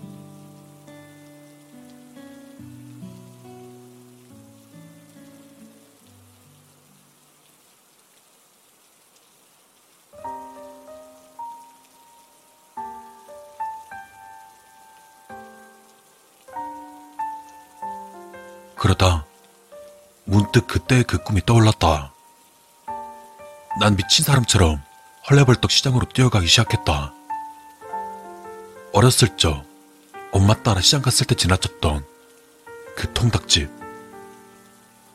난 내가 가진 단 하나뿐인 소중한 것과 맞바꾼 그 치욕스러운 봉투 속에서 수표 한 장을 꺼냈다. 그러자 거슬러 줄 돈이 없다면서 어쩔 줄 모르면 난처해 하는 늙은 노파에게 잔돈 따위는 필요 없다고 거드름을 피워본다. 노란색 봉투에 담긴 통닭의 뜨거운 김을 느끼고서야 정신이 드는 것 같다. 내가 그토록 바라던 양복에 구두를 신고 한 손에 통닭을 들고 있는 내 자신을 발견했다. 장례식 때문에 태어나 처음 입어본 양복. 새 것이라 딱딱하기만 한 구두. 내가 어릴 적 그리던 그것과 틀리다. 말로 표현할 수 없는 무엇인가가 느껴졌다. 가슴 속 깊은 곳에서 뜨거운 무엇인가가 회오리쳐 올라온다. 여보, 나 왔어.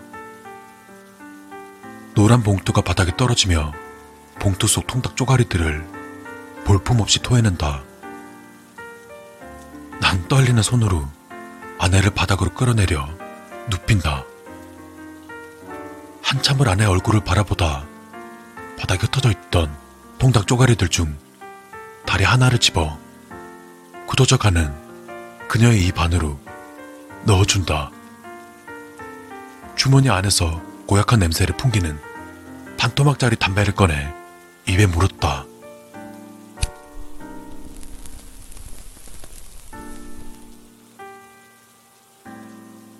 새모금이나 빨았을까? 필터가 타는 고약한 냄새가 올라온다. 난 조용히 의자 위로 올라가 그녀의 목을 옥죄어 갔을 그 줄에 내 목을 걸었다. 너무 바동거렸던 탓일까? 마지막 순간 살고자 발버둥 치는 내 비겁한 몸뚱아리는 바닥으로 내팽개친다. 그러다 우연처럼 내 아내가 누워있는 옆으로 떨어졌다. 서서히 감기는 눈과 밖에서 들리는 시끄러운 소리가 작아져가는 내 귀에서 오래전 아이들의 깔깔대는 웃음소리 또 선생님이 속삭였던 작은 목소리가 귓가에 울린다. 넌 꿈이 없는 아이구나.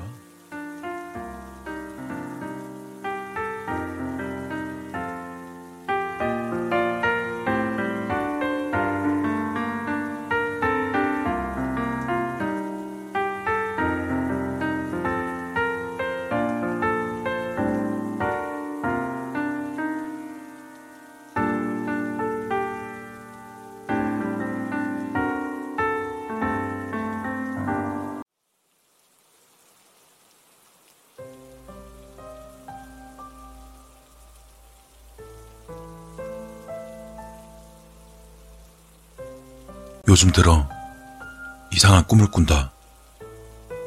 내가 누워있으면 누가 내 머리 위에서 발을 흔든다. 누구의 발인지는 모르겠다. 자꾸 이가에 스치는 발가락에 기분이 더러워 침을 태태 뱉다가 그러고 다시 잠에서 깬다. 무슨 이런 더러운 꿈이 있나 싶다. 난 일어나자마자 이가를 씻고는 친구를 정리하기 시작했다. 군대에서 각 잡아가며 하던 걸 15년이 지나고 나서야 다시 하고 있다. 계속 입에 스치는 발이 떠오르고 난 또다시 참지 못하고 화장실로 달려가서는 있는 힘껏 입을 씻기 시작했다. 그러다 입술이 터져 손으로 묻어나오는 피를 보고 나서야 그만뒀다. 얼마 남지 않는 약을 지어 짜내가며 입술에 바르고 힘없이 소파에 앉고 나서야 난 진정이 되었다.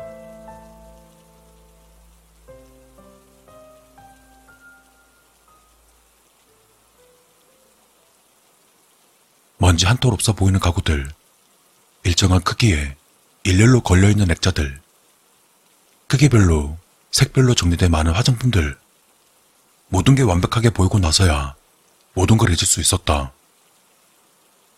그러나 금세 눈에 보이지 않는 서랍 속의 물건들이 밤새 흩어지진 않았을까 라는 생각에 다시금 불안감이 나름 습하고 있었다. 방금 꺼내서 바른 약을 제자리에 잘 가져다 놓았나 의심이 든다. 참아야 한다. 이것도 병이다. 분명히 난 약을 잘 정렬해서 놓은 기억이 있지만 내 기억에 의심이 든다.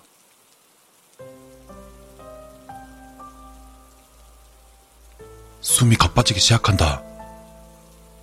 결국 난 약들이 놓인 서랍을 열어보고 말았다. 이걸로 부족하다. 난 결국에 서랍이란 서랍을 모두 눈에 보이게 다 활짝 열어놓고 나서야 한숨을 돌릴 수 있었다. 부어가는 입술을 매만지며 매일 밤 꿈속에 나타나는 그 의문의 발을 생각해 보았다. 이놈의 결벽증이 꿈에서도 날 괴롭히려 작정하는 것인가? 그런 돌아온 꿈보다 더한 악몽은 아마 없을 것이다.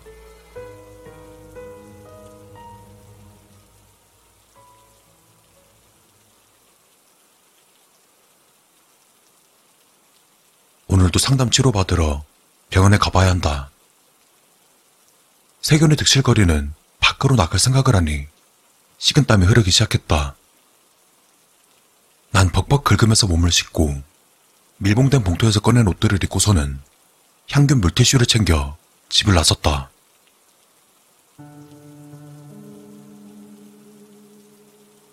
오늘은 의사에게 꿈 이야기를 해볼 것이다.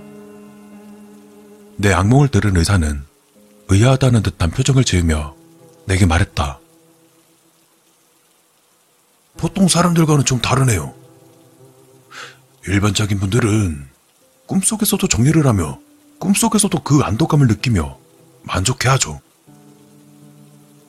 그렇다면 매일 밤 꾸는 그 꿈은 대체 무엇이라는 건가? 특이사항이 한두 가지가 아니네요. 갑자기 이렇게 심한 결벽증을 앓는 분들이 이런 꿈을 꾸는 분도 자신이 병이라는 걸 알고서 스스로 치료하는 분도 많지 않은데 이렇게 노력하시니 금방 좋은 결과를 보실 겁니다.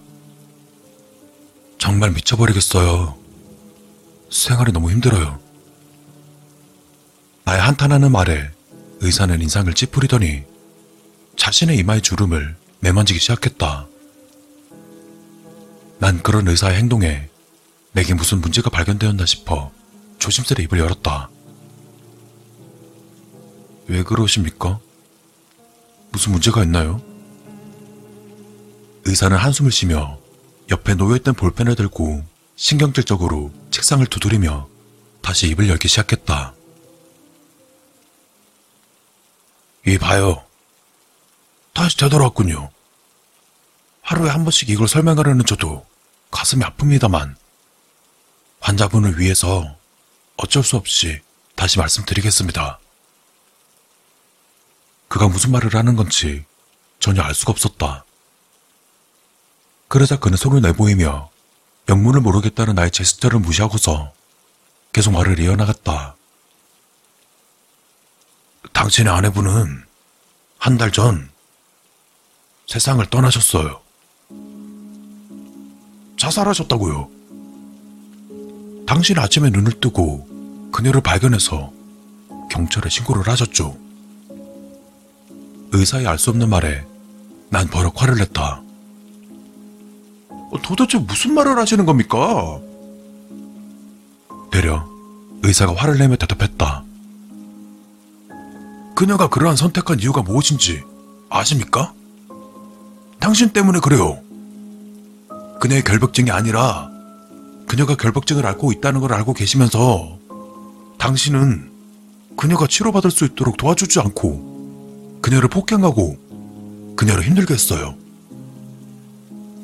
의사의 황당한 말에 난 책상을 내려치며 자리에서 벌떡 일어났다.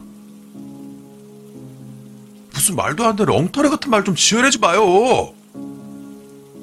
난 분노를 삭히지 못하고 씩씩거리며 진료실 안을 서성였다. 그리고 내 입술을 사정없이 깨물었다. 의사는 날 노려보며 조용한 말투로 입을 열었다. 당신이 지은 죄를 그렇게 회피하지 마시오. 그렇지 않으면 당신은 그 악몽과 결벽증이라는 벌을 평생 받으며 살게 될 겁니다. 평생 치료할 수 없다고요. 난 어이가 없어 웃음이 나올 지경이었다. 결국에 난 실성한 듯 웃기 시작했고, 그러다 눈물이 흘러나왔다. 거짓말하지 마. 거짓말이야, 이거. 의사는 고개를 절레절레 흔들었다. 입술이 완전히 뜯겨졌군요. 약 받아가지고 제발 내일은 입술이 부은 상태로 만나지 맙시다.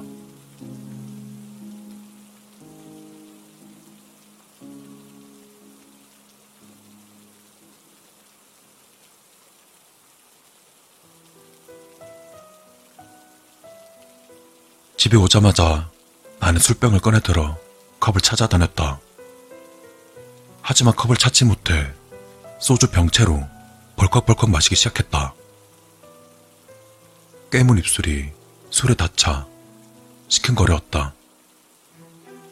그러다 나도 모르게 한 곳을 응시했다.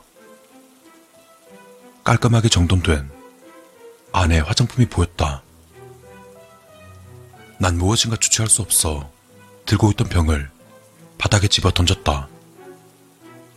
술과 깨진 유리 조각이 집안을 어질렀다. 나는 눈을 감고 머리를 감싸주며 식탁에 앉았다. 그러다 20분쯤 지났을까? 나는 깨진 술병을 보고 다시 찾아온 지랄 같은 결벽증에 몸서리를 쳤다. 그러다 견디지 못해 난 그것들을 지우기 시작했다. 깨진 유리 조각을 버리려 밖에 나갔을 때 한가득 쌓인 깨진 컵들을 볼 수 있었다. 집에 다시 돌아오자 결벽증은 계속되었다. 집안 구석구석 깨끗이 닦고 서랍 안에 있는 물건을 전부 끄집어내서 정리하고서야 나는 침대에 누울 수 있었다. 그리고 꿈속에서 보았던 발이 아른거린다. 눈앞에서 아른거린다. 줄에 매달려 흔들리는 아내의 발이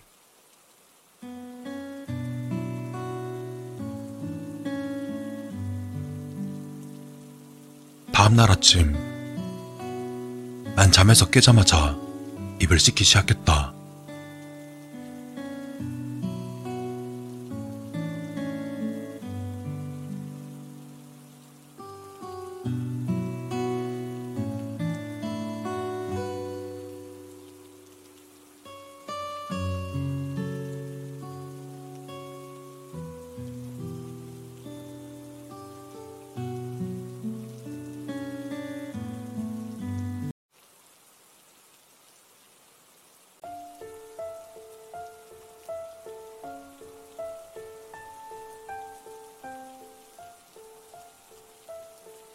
오리 새끼는 화려한 백조가 되어도 행복할 수 있을까?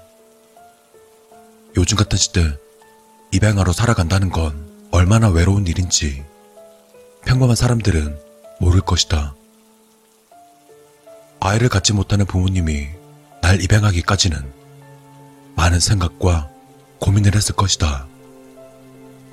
정말 친자식처럼 키우자는 결심이 섰을 때 비로소 나를 입양하지 않았을까 라고 나는 생각한다. 난 어렸지만 친부모님이 아니라는 사실을 알고 있었다. 하지만 정말 친부모님이라 생각했고 가족이라는 행복함 그리고 따뜻함을 느끼며 감사히 살았다. 하지만 곧 아이에 대한 강박관념과 스트레스가 사라져서일까? 평생 아이를 갖지 못하던 어머니에게 아이가 생겼다.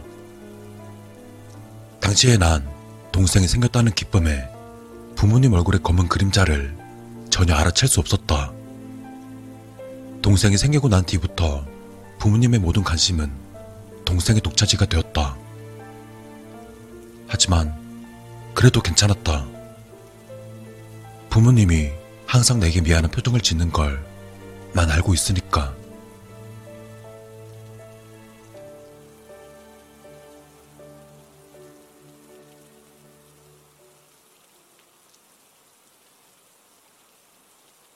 부모님은 사이가 돈독해지셨고 곧 둘째 동생을 낳으셨다.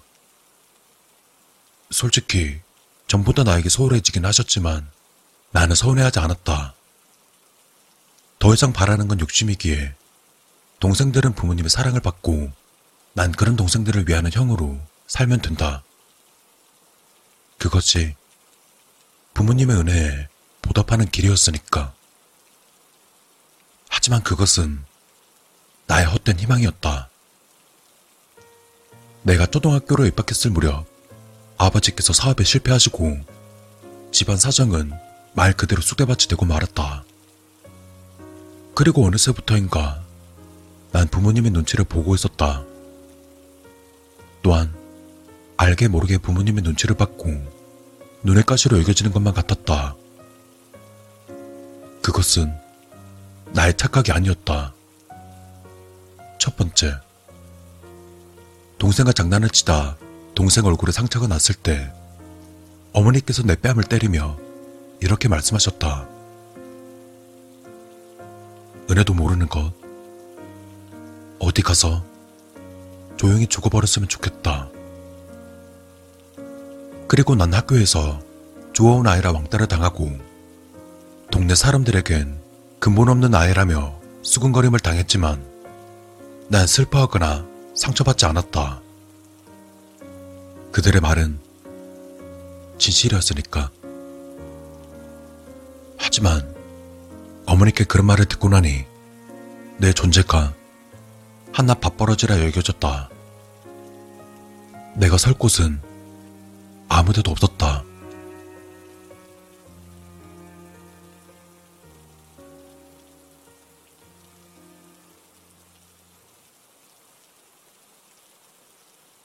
난 무작정 집을 나섰다. 어린 내가 할 수 있는 일은 한정되어 있었다. 난 사람들이 많은 곳에서 껌을 팔아 근근히 목숨만은 연명했다. 그리고 나이가 조금 먹었을 땐 주유소 알바, 신문 돌리기, 막노동, 그리고 종이 따위를 내다 팔며 생활했다. 그렇게 조금씩 번 돈으로 검정고시를 합격했고 대학도 가게 되었다. 1년 휴학해서 등록금 마련하고 1년 학교 다니고 해서 다른 사람들보다 늦게 졸업했지만 내 인생에 가장 뿌듯한 일 중 하나이다. 난 대학을 졸업한 뒤 괜찮은 회사에 취직했고 그렇게 악착같이 모은 돈으로 조그맣게 사업을 시작했는데 성공적이었다. 하루 밥 한 끼만 먹을 수만 있으면 소원이 없을 것 같던 어린 소녀는 먹고 싶은 거 다 먹고 사고 싶은 거 다 살 수 있는 성공한 사업가가 되어 있었다. 그렇게 삶의 여유가 생겼고 부모님이 너무 보고 싶었다. 성공한 날 보면 반겨줄까?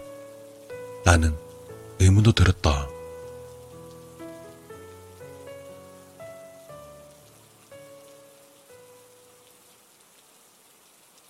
그렇게 수소문 끝에 찾아간 곳엔 나이가 드신 부모님과 장성한 두 동생이 있었지만 어느 누구도 나를 기억하지 못했다.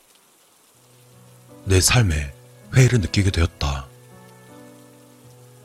난 무엇 때문에 악착같이 살았을까? 그들의 기억엔 난 없는 사람인데 내겐 아무도 없다. 그동안 악착같이 모아둔 재산은 어려운 사람들에게 모두 기부할 것이다. 난 삶을 포기하기로 했다. 그리고 이 글을 끝마치려 한다. 살면서 올려다보지 못한 하늘이 이렇게 푸를 줄이야.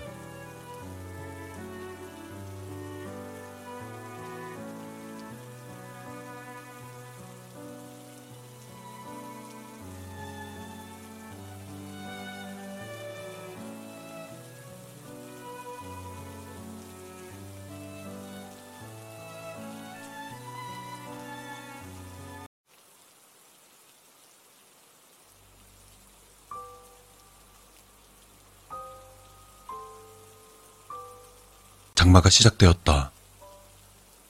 그 사실이 끔찍하게 느껴질 거란 걸 예전에 상상조차 하지 못했다. 난 밖을 내다보았다.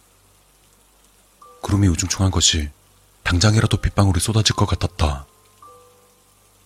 화가 나다 못해 절망감마저 느끼며 급히 옷을 챙겨 입고는 밖으로 나갔다. 최대한 빠르게 탁 트인 넓은 곳으로 나가야 한다. 고장 내리는 비 따위로 뭘 그리 호들갑이냐 하겠지만 나에게 비란 것은 다른 이들은 상상조차 할 수 없을 정도로 끔찍하고 두려운 존재다. 아이고, 사백여 총각 또 병 도졌나 보네. 그러게? 비만 오면 왜 저러는지 어쩜 좋아. 딱 해서. 남에게 좋아하는 동네 아줌마들의 들으라는 듯한 뒷담화 따위는 가볍게 무시해버리고는 서둘러 차에 올랐다. 목적지는 집에서 멀지 않은 넓은 공터. 하늘이 흠뻑 쏟아부을 준비하는 걸 보니 한시가 급했다. 심호흡을 하면서 차를 출발시키고는 새삼 참담한 기분으로 과거의 일을 떠올렸다. 내가 이리도 비를 두려워하게 된 이유.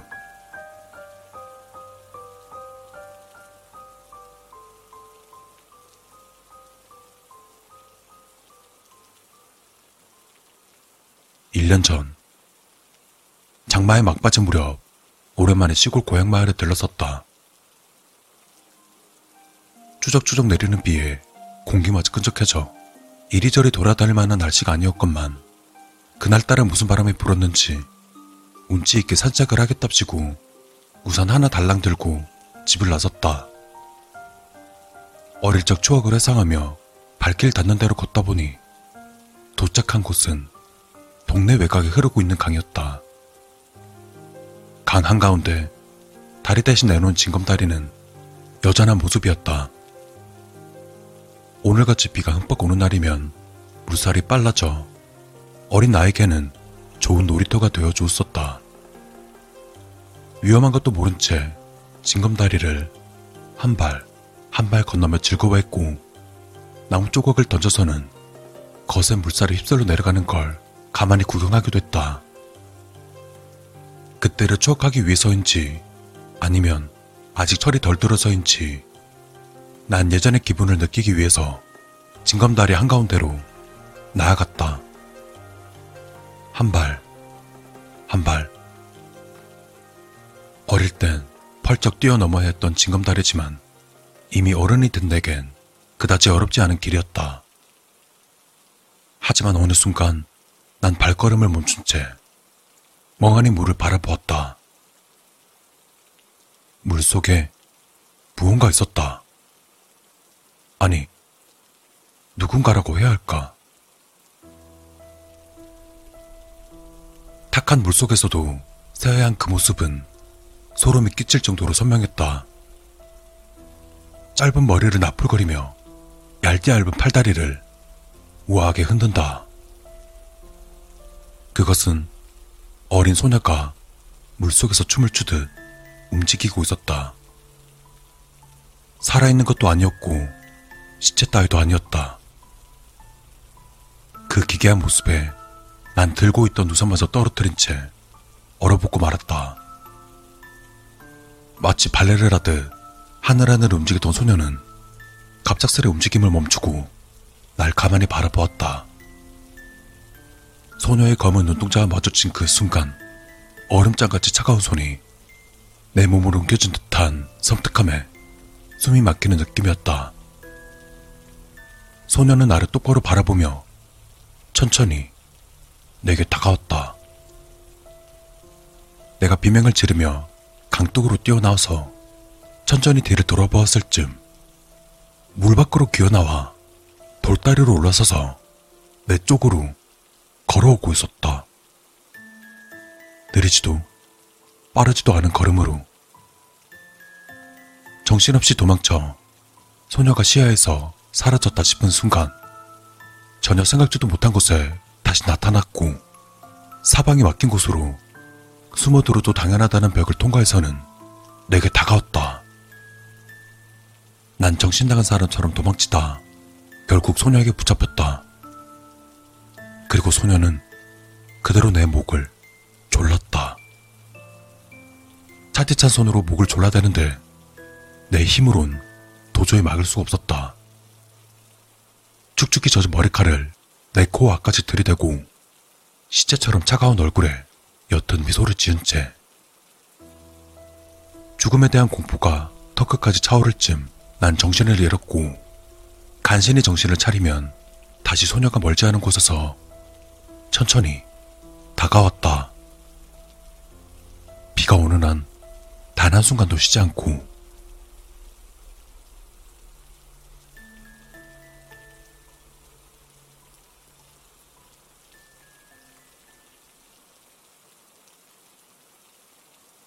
공터에 도착하자 잡념을 떨쳐버리고는 재빨리 우위를 뒤집어 쓰고 우산을 집어들었다.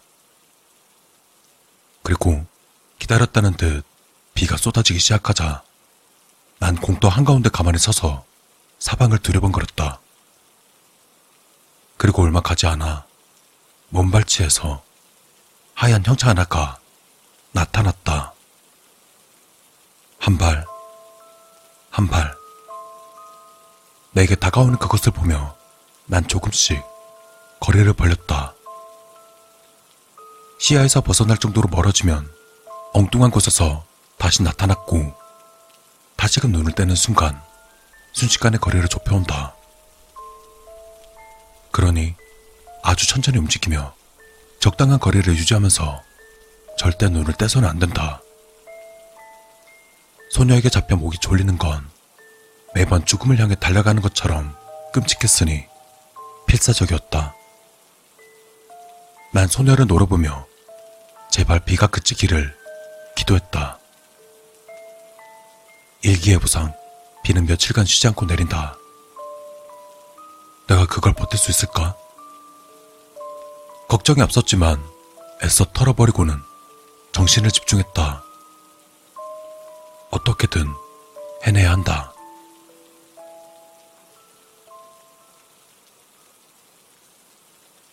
이제부턴 지옥 같은 술래잡기 시간이다. 몇 시간이 지났다. 숨이 차서 가슴이 아플 지경에 팔다리까지 후들거렸다. 무거운 우산 따위는 집어 던진 지 오래였으며 빗물과 땀에 젖은 우이마저 벗어 던진 채 공터 한가운데 서 있었다. 어느새 고앞까지 다가온 소녀. 언제나와 같은 하얀 피부에 하늘거리는 걸음으로 날 똑바로 보고 있었다. 여전히 소름 돋는 미소를 띄운 채 나한테 왜 이래? 발악적으로 소리를 치며 뒷걸음질 쳤다. 왜? 내가 뭘 잘못했는데? 소녀는 우습다는 듯 얼굴에 미소를 더했다. 그리고는 천천히 한 손을 들어서 내게 내밀었다. 그 작은 손을 보는 그 순간 지워졌던 기억에 돌아오듯 한 장면이 떠올랐다. 이리 와. 내가 잡아줄게. 어린 시절 돌다리에서 함께 놀던 소녀. 짧은 단발머리에 파란 블라우스, 그리고 새하얀 피부. 비만 오면 약속이는 한듯 강둑에서 만나 함께 돌다리를 건너며 놀곤 했다. 너무도 행복하고 즐거웠던 기억. 그 좋았던 추억을 왜 지금까지 잊고 있었을까? 기억을 더듬던 나는 짧은 탄식을 내뱉었다. 소녀의 죽음. 마치 억지로 지우기라도 한 듯 희미한 기억 속에서 잊고 싶었던 기억 하나를 떠올릴 수 있었다. 마치 춤을 추듯 팔다리를 마구 휘저으며 물에 빠진 채 떠내려가던 소녀. 그날 이후 충격 때문인지 죄책감 때문인지 그녀의 존재 자체를 머릿속에서 지우고 있었다. 하얀 형체가 내 코앞에 당도했을 때에야 간신히 소녀가 물에 빠지던 그 순간을 기억해낼 수 있었다. 이리 와. 내가 잡아줄게. 그렇게 말하곤 내 손을 잡으려는 그녀의 손을 장난스레 피했다. 분명 장난이었을 터였다. 하지만 소녀는 휘청댔고 그대로 물에 빠져 들어갔다. 비 때문에 불어난 물은 현실감이 없을 정도로 거세게 휘몰아치며 그녀를 아래로 끌고 내려갔다.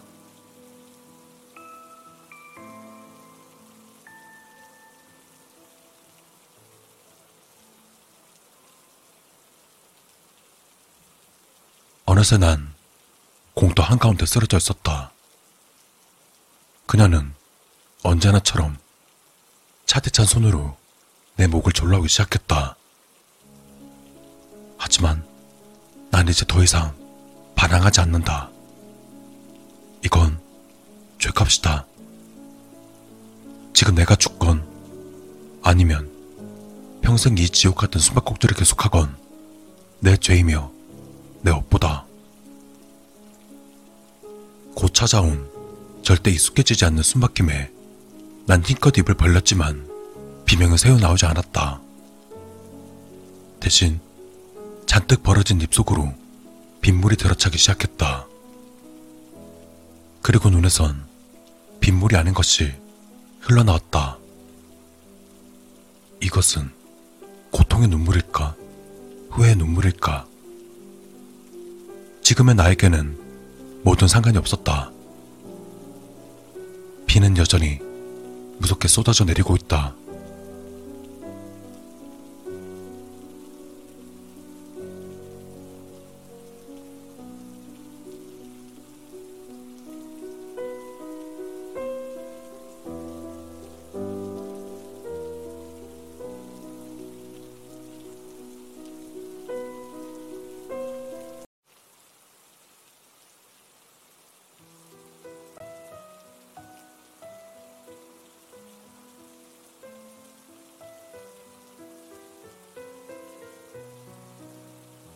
마리아가 처음으로 캐락에 눈을 뜨게 된 건 그녀가 불과 아홉 살 때였다.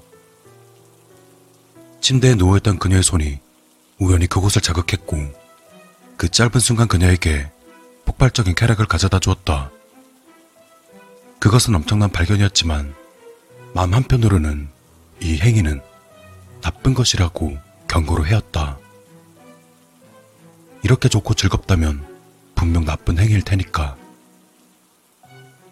당장이라도 아버지의 질책 소리가 들려올 것 같았다. 하지만 그 불안감은 마리아를 멈추게 하지 못했다.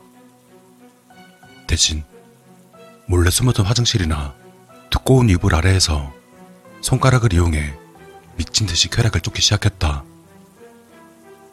가끔 짧은 시간 만에 하늘을 날 듯 황홀함을 느끼기도 했고, 가끔은 긴 시간에 걸쳐 부드럽고 달콤한 기분에 젖어가기도 했다. 마리아는 인생에서 가장 중요한 일인 것처럼 보다 완벽한 방법을 찾으려 밤을 지새우기도 했다.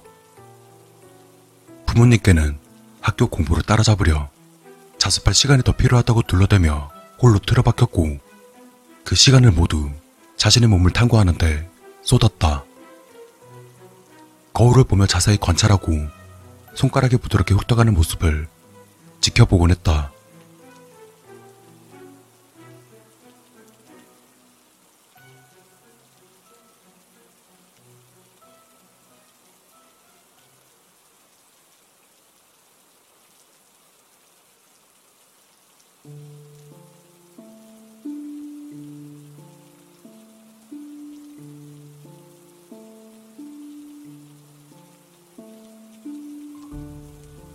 걷잡을 수 없는 쾌락이 늘 그렇듯 마리아의 행위 역시 영원히 비밀로 남지 못했다. 결국 아버지에게 들키고 만 것이다. 과잉 보호가 일상이자 독실한 종교인이었던 마리아의 아버지는 본래부터 그녀를 잘 믿지 않았다. 여느 때보다 더 맹렬히 쾌락에 빠져들었던 그날, 그녀의 아버지가 방 안에 들이닥쳤다. 그녀의 아버지가 이불을 걷어낸 그 순간, 그녀는 자신이 하고 있던 행위를 고스란히 들켜버릴 수밖에 없었다. 아버지의 분노와 맞먹을 정도로 마리아는 깊은 수치심을 느껴야 했다. 다음날, 마리아의 아버지는 그녀를 데리고 교회로 향했다. 교회에는 다양한 정조대가 준비되어 있었다. 심지어는 막 걸음마를 땐 유아용도 있었다. 마리아의 아버지는 골반을 완전히 옥죄는 가장 튼튼한 금속 정조대를 골랐다. 마리아는 바지와 속옷이 벗겨진 채 방에 던져졌다. 그러다 잠시 후 부재의 부인이 갑작스레 방에 들어왔다. 그녀는 매끄러운 금속 장치를 들더니 마리아의 허리에 맞춰 채우고는 정조대를 볼도로 꽉 조였다. 금속 정조대는 상당히 묵직했다. 마리아의 눈으로 눈물이 찼다. 부재의 아내가 마리아의 눈물을 닦아주며 미소를 보이려 했었다. 정조대 열쇠는 마리아의 아버지 열쇠 꾸러미에 걸려버렸다. 네가 결혼할 때 그때 돌려주마. 마리아의 아버지는 감정 없는 톤으로 말했다. 그렇게 마리아는 정조대라는 감옥에 갇힌 것이다. 화장실 쓸 때만 잠시 벗어날 수 있었으며 그마저도 그녀의 아버지가 자물쇠를 풀어준 뒤 화장실 앞에서 기다렸다. 그녀가 너무 오래 머문다 싶으면 또 수치스러운 짓을 의심하며 문을 벌컥 열어댔다. 종조대가 생긴 뒤 마리아의 인생은 가장 끔찍한 나락으로 떨어졌다.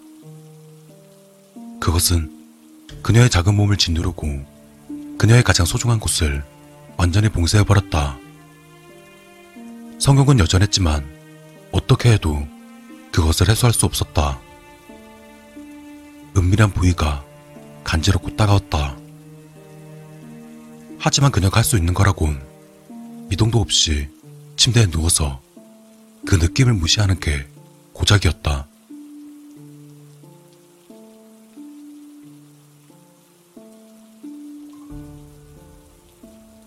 마리아는 2년마다 새 정조대로 바꿔야 했다. 그때마다 처음 정조대를 태워줬던 부재의 아내를 만났다. 그녀는 언제나 슬픔과 동정에 깃든 미소를 보냈다. 마리아가 17세가 되던 날, 그녀는 다시 교회를 찾았다. 부재의 아내가 새 벨트를 들고 마리아를 기다리고 있었다. 새 정조대도 다른 것과 다를 바 없었다. 거대한 데드볼트를 단 평범한 금속 기저귀. 이번 정조대는 양 옆으로 길이가 더 늘어나 있었다. 마리아가 부재의 아내 앞에서 치마를 걷어내자 그녀가 흠칫했다. 마리아의 골반은 오랜 시간 금속의 혹사당해 앞으로 불거져 나왔으며 기괴한 각도로 꺾인 상태였다. 엉덩이는 울퉁불퉁 볼품 없었고 허벅지 살갗은 온통 벗겨져 있었다. 마리아의 나이가 성인에 가까워졌음에도 그녀에겐 음모 한 가닥 나지 않았다. 그리고 그곳에서 풍기는 악취는 실로 어마어마했다. 생살이 썩어가는 냄새와 흡사하달까. 부인이 역겨움을 참으며 마리아의 허리에 금속 장치를 둘렀다. 그리고 그녀를 향해 희미한 미소를 보이며 말했다. 아가씨, 말 잘 들어야지. 패배감에 젖은 마리아는 고개만 끄덕였다. 마리아의 아버지는 새 열쇠를 건네받고 그녀의 등하교를 책임졌다. 마리아는 정조대가 자신의 몸을 망가뜨리고 있음을 느꼈지만 아버지에게 말하진 않았다. 정조대 때문에 눈물을 보이는 건 이미 1년 전에 그만두었다. 그녀 다리 사이에 달린 것은 현실이었으니까. 매일 아침 마리아는 아버지에게 소변을 보게 해달라고 허락을 구했다. 정조대를 푸는 순간도 전혀 유쾌하지 않았다. 음부를 지탱하던 금속 장치가 사라지면 움직일 때마다 그곳이 아려웠다. 소변을 보는 과정은 또 얼마나 고통스러운지. 최대한 빨리 볼일을 보고 나면 그녀의 아버지가 다시 정조대 자물쇠를 채웠다. 마리아는 평범한 학생처럼 학교에 갔지만 화장실은 쓰지 못했다. 처음에는 창피한 사건도 많았다. 배변 욕구를 참지 못하고 그만 실례하는 바람에 온종일 냄새를 풍기며 수업을 들은 적도 있다. 학교 후에도 아버지가 퇴근해서 정조대를 풀어줄 때까지 그녀는 자신의 배설물에 앉아서 기다리는 수밖에 없었다. 그나마 다행인 건 정조대의 존재를 아는 사람은 아무도 없었다. 에덤, 딱 한 명을 제외하곤. 에덤은 마리아와 비밀 연애 중이었다. 마리아에게 에덤은 아버지에게 대항하는 저항군 같은 존재였다. 둘의 관계를 지탱하는 것은 점심시간에 잠깐 만나 애무하는 것이었다. 하지만 마리아가 고작 그 정도 행위로 느낄 수 있는 것은 슬픔 뿐이었다. 마리아와 육체적 관계가 조금 더 나아가길 에덤은 바랬다. 마리아 역시 그러고 싶은 마음이 간절했지만 둘 사이를 가로막는 금속 장치 때문에 꿈에서나 가능한 일이었다. 에덤은 이미 연애 초기부터 정조대 존재를 알아챘다. 그녀의 옷 속에 있는 단단한 금속을 알아채기까지는 그리 오래 걸리지 않았다. 그가 보인 첫 반응은 공포였지만 이내 에덤은 그것에 흥분을 느꼈다. 하지만 그것도 잠시 1년에 가까운 시간 동안 키스 이후에 할 수 없었던 애덤은 슬슬 인내심 한계에 다다르는 중이었다. 때문에 왕성한 10대 애덤은 위험한 계획을 세웠다. 그는 마리아를 설득해서 밤에 몰래 나와서 자신의 집에 오면 정조대를 제거해 주겠다고 말했다. 자기 아버지가 도구법자여서 집에 다양한 도구가 있다는 이유였다. 아버지 이외의 남자가 정조대를 벗겨줄지도 모른다는 상상이 그녀의 심장을 두근대게 했다. 반드시 해야 할 일. 그녀는 그렇게 생각했다.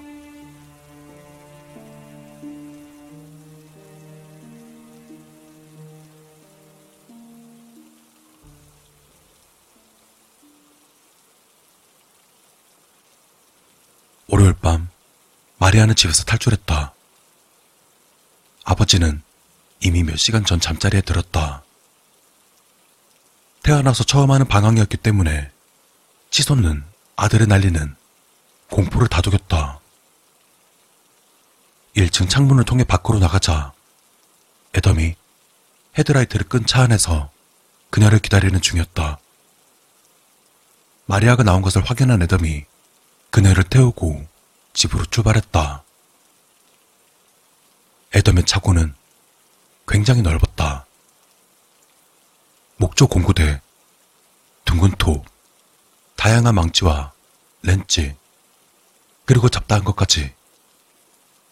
천장에는 전구 하나만 달랑 달린 상태였다. 그 탓에 차고가 어두웠지만 흥분한 도시대의 얼굴은 훤히 드러났다. 시끄럽게 떠들어도 돼. 애덤이 말했다. 마리아가 고개를 끄덕였다. 그리고 손을 뻗어서 다리 사이에 자리 잡은 짜증날 정도로 단단하고 매끈한 금속을 만졌다.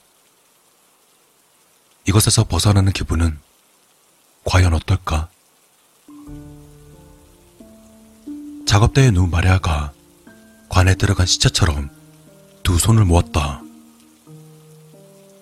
애덤이 데드볼트를 끊으려 철사 절단기를 잡았다. 하지만 정조대는 꿈쩍도 하지 않았다. 이번엔 망치였다. 하지만 그것도 소용이 없었다. 애덤이 온갖 도구로 정조대를 두드릴 때마다 마리아의 골반도 같이 흔들렸다. 그녀의 몸속이 젤리가 돼버린 것 같았고 시간이 갈수록 희망이 옅어졌다. 하지만 애덤은 포기할 생각이 없었다. 마침내 그는 전기 글라인더를 잡았다. 그 모습에 마리아가 깜짝 놀라서 일어났지만 애덤이 미소 지으며 말했다. 자물쇠 쪽만 손볼 거야. 피부 근처엔 안 갈 거니까 걱정 안 해도 돼. 주저하던 마리아는 고개를 끄덕였다. 그리고 다시 누워서 눈을 꼭 감으며 속으로 찬송가를 불렀다. 작업대에 누워서 톱날 냄새를 맡다니 자신이 동정녀 마리아가 된 착각마저 들었다. 여기는 여물통이다. 이로 인해 다시 태어나는 거야. 윙윙대는 톱소리로 세례를 받은 것이다. 마리아여, 당신의 은혜로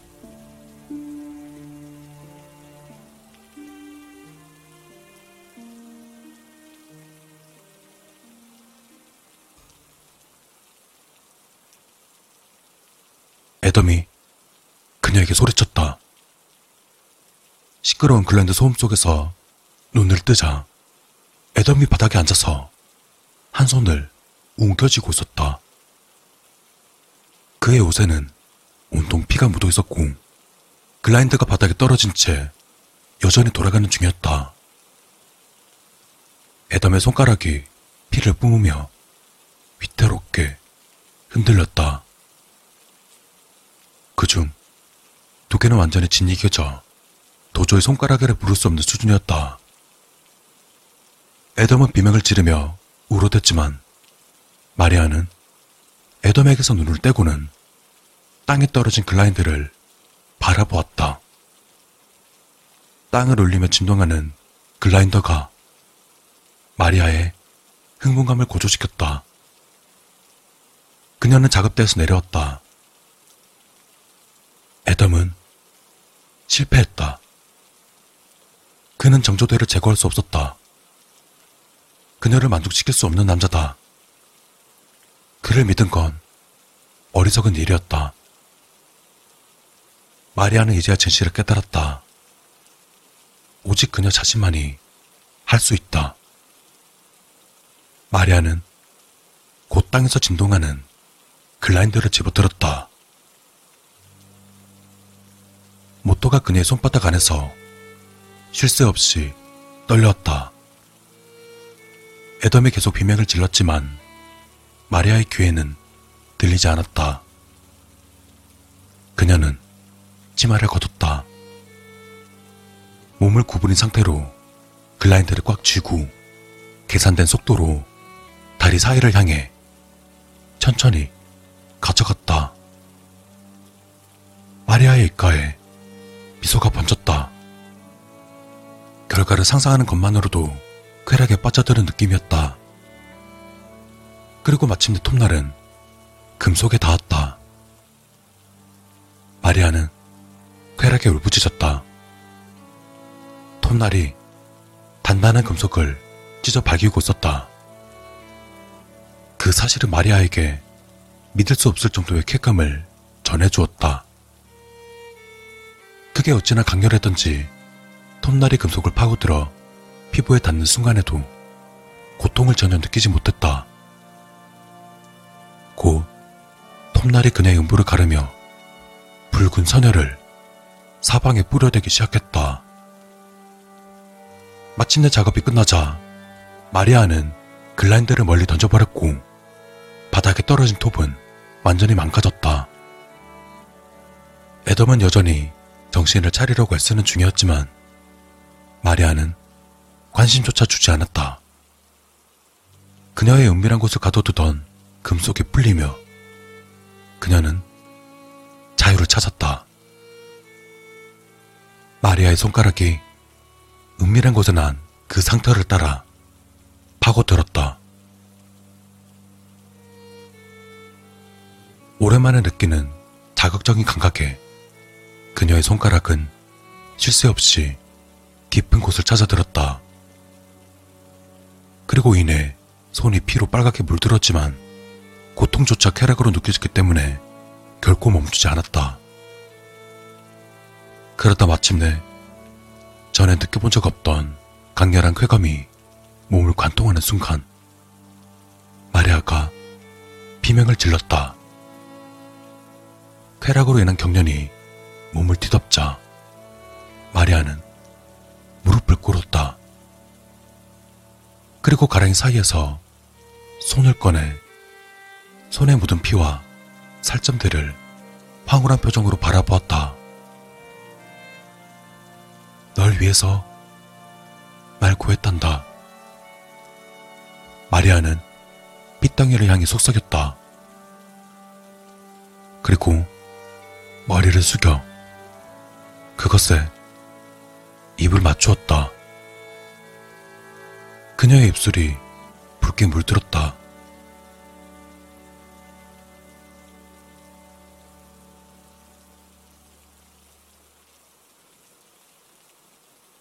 잠시간 여운을 즐긴 마리아는 피로 가득한 손을 모아 기도하기 시작했다.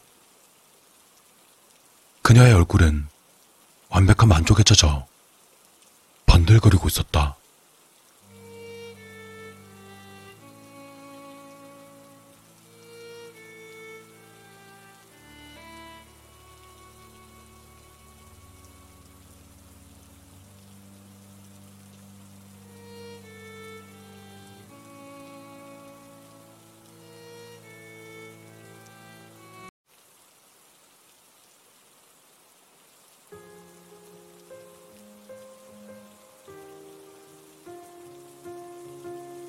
사내는 자살하기로 결정했다. 긴 시간 고민해서 내린 결정은 아니었다. 바로 오늘 아내와 딸을 죽인 음주운전자가 교도소에 들어갔다.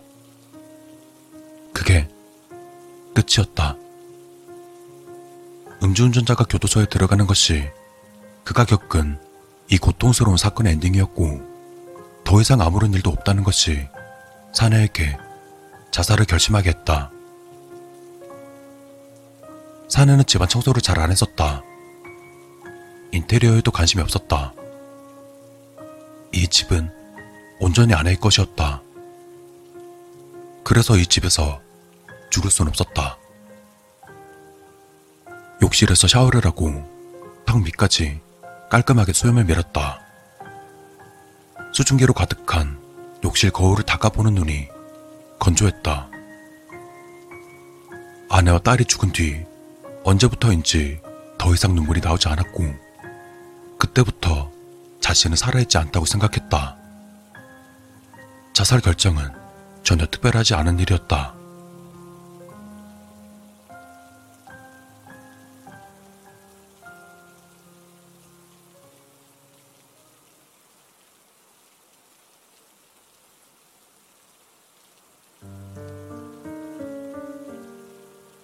사내는 부산으로 가기로 했다.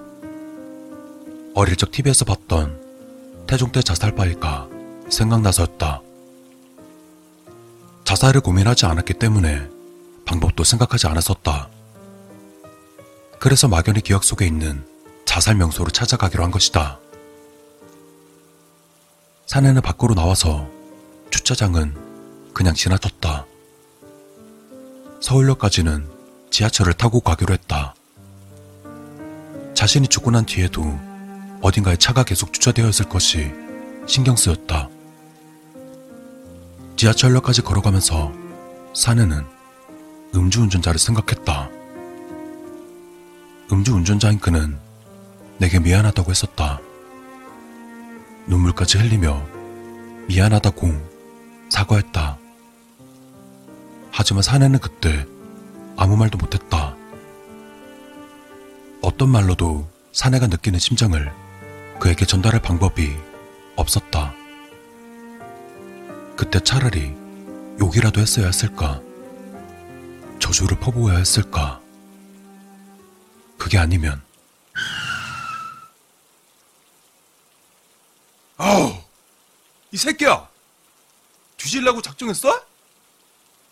사내의 코앞에서 차가 급브레이크를 밟아 멈춰섰다. 생각에 잠겼던 사내가 정신을 차리고 보니 빨간불의 횡단보도를 건너고 있었던 것이다. 운전자는 창문 밖으로 고개를 내밀고는 쌍욕을 퍼부어댔다. 짧은 스포츠 머리와 거칠어 보이는 얼굴에 걸맞은 거친 입담이었다.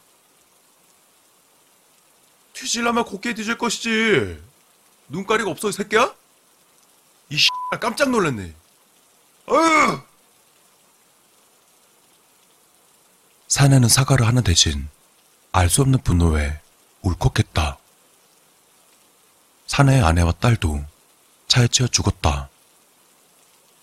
저 운전자는 아무 잘못이 없지만 오히려 무단횡단을 한 자신의 잘못이겠지만 아내와 딸은 차에 치여 죽었다. 그것은 사내를 이유 없이 분노하게 만들었다. 근데 이 새끼가 말이 없어? 야! 깜짝 놀라 뒤지는 줄 알았다고, 새끼야. 어? 왜 그랬는지 모르겠지만 사내는 사과 대신 이렇게 쏘아붙었다. 얼마 전 제 아내와 딸이 차에 치여 죽었습니다. 뭐, 뭐? 운전자의 얼굴이 기묘하게 황당해졌다. 뭐라는 거야, 이 또라이 새끼가. 사내는 입을 다물어 버렸고 운전자는 인상을 쓰고 욕을 하며 창문을 올렸다. 차는 사내의 옆을 신경질적으로 꺾어 지나갔고 횡단보도에 남겨진 사내는 마저 도로를 건넜다. 사내는 다시 생각에 잠겨 인도 위를 걸어갔다. 왜 자신이 그런 말을 했을까? 오늘 처음 보는 사람에게 왜 그렇게 분노했을까? 잘못한 건 오히려 자신인데. 그때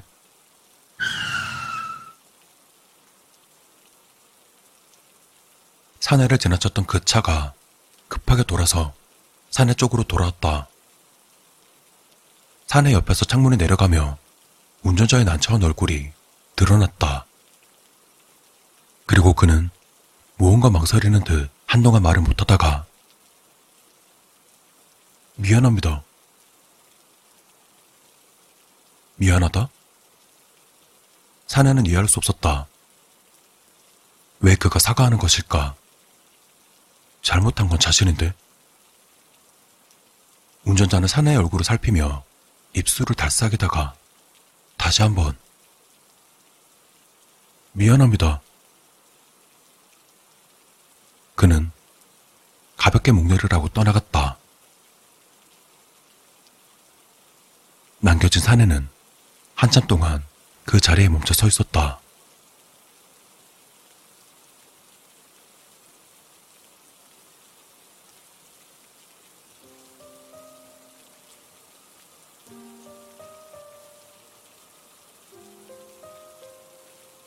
기차역에 도착한 사내는 돈가스 도시락을 샀다. 조금 이상한 죄책감이 들었다. 이렇게 열심히 식사를 챙겨 먹어도 되는 걸까? 뒤늦은 생각이었다. 사내는 배가 고팠고 우연히 눈앞에 돈가스 도시락이 보였을 뿐이었다. 아무 생각이 없었다. 출발까지 아직 10분 이상 시간이 남았지만 사내는 가장 먼저 기차에 올랐다. 자신의 자리에 앉은 사내는 곧바로 돈가스 도시락을 개봉했다. 그리고 수저까지 모두 뜯었는데 한 가지 돈가스 소스가 보이지 않았다. 다시 가서 소스를 달라고 할 시간이 충분했지만 사내는 그러지 않았다. 소스 없는 돈가스를 먹는 것이 사내의 죄책감을 조금 덜어주었기 때문이다. 사내가 밍밍하게 돈가스를 씹는 사이 저기요. 한 여인이 스마트폰을 들고는 사내에게 말을 걸었다. 하얀 세미 정장 차림의 여인은 경력이 꽤 돼 보이는 전문직 여성 같은 인상이었다. 혹시 그 자리 맞나요? 스마트폰을 보며 묻는 여인의 질문에 사내는 주머니에서 자신의 표를 꺼내 들어 보이며 무뚝뚝하게 대답했다. 예, 5차 3회 맞습니다. 여인은 자신의 스마트폰과 사내의 표를 번갈아 보며 인상을 쓰더니 고개를 갸웃거리며 통로 밖으로 나갔다. 사내는 주머니에 표를 집어넣고 다시 식사하기 위해 자세를 뒤척였다. 그때 아 엉덩이 아래에서 무언가 톡 터지는 느낌과 함께 축축함이 전해졌다. 사내는 미간을 좁히며 자리에서 일어나 확인했는데 아 돈가스 소스가 터져 있었다. 처음부터 돈가스 소스가 없었던 게 아니라 진공 포장되어 있던 소스를 실수로 의자에 흘렀던 것이었다. 의자는 진한 돈가스 소스로 범벅 상태이고 바지 역시 무사하지 못했다. 사내는 난감하고 짜증이 났다. 그때 이보세요. 아까 떠났던 여인이 다시 돌아왔다. 무언가 따지려는 듯한 기색이 느껴졌고 실제 말투도 그랬다. 표 제대로 확인해 봤어요? 영무원에게 확인 받았는데 제 표가 맞거든요? 사내는 인상을 썼다. 안 그래도 짜증나는 상황이었다. 다시 한번 주머니에서 표를 꺼내 들었는데 재빠르게 표를 낚아챈 여인이 쏘아 붙였다. 이것 봐. 이 표는 101호 열차잖아요. 저거 안 보여요? 이 열차는 103호 차라고요. 아... 다시 표를 받아서 확인한 사내는 일순간 난감해졌다. 여인의 말이 맞았다. 헌데 사과하고 자리를 뜨기에는 이 의자에 어? 이거 뭐야? 아씨 뭐야 이거? 뭘 흘린 거야? 여인은 얼굴이 잔뜩 일그러져 짜증을 토했다. 그리고 치켰던 눈으로 사내를 노려보며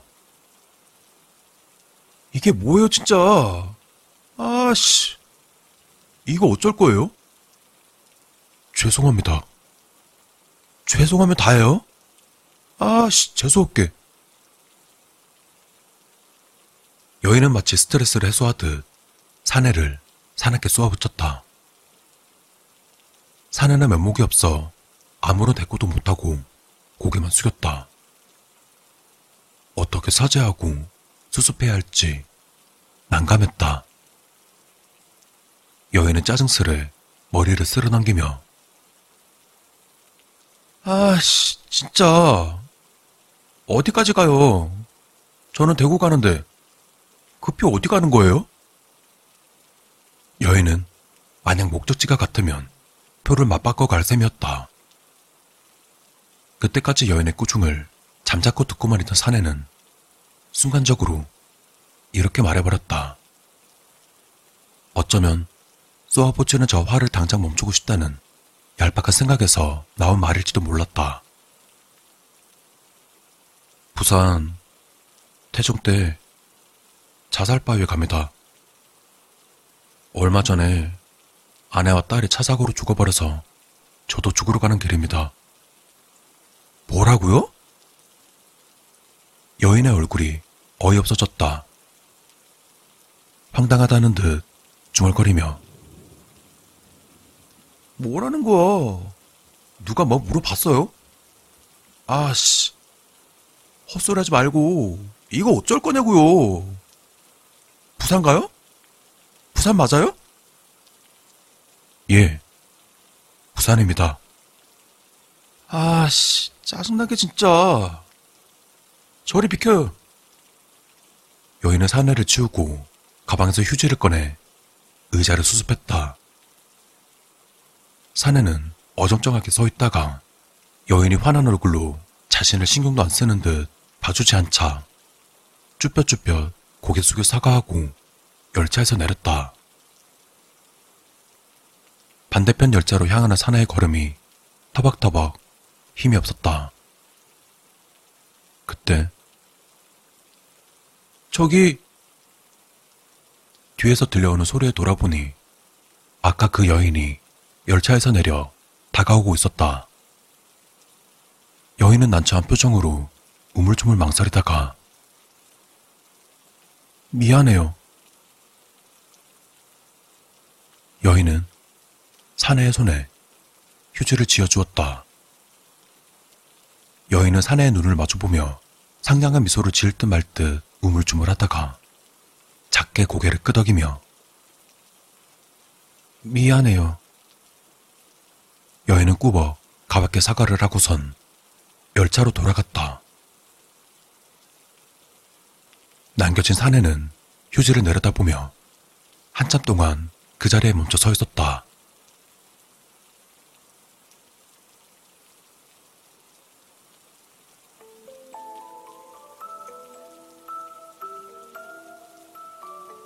부산역에서 내린 사내는 택시를 세워 올랐다.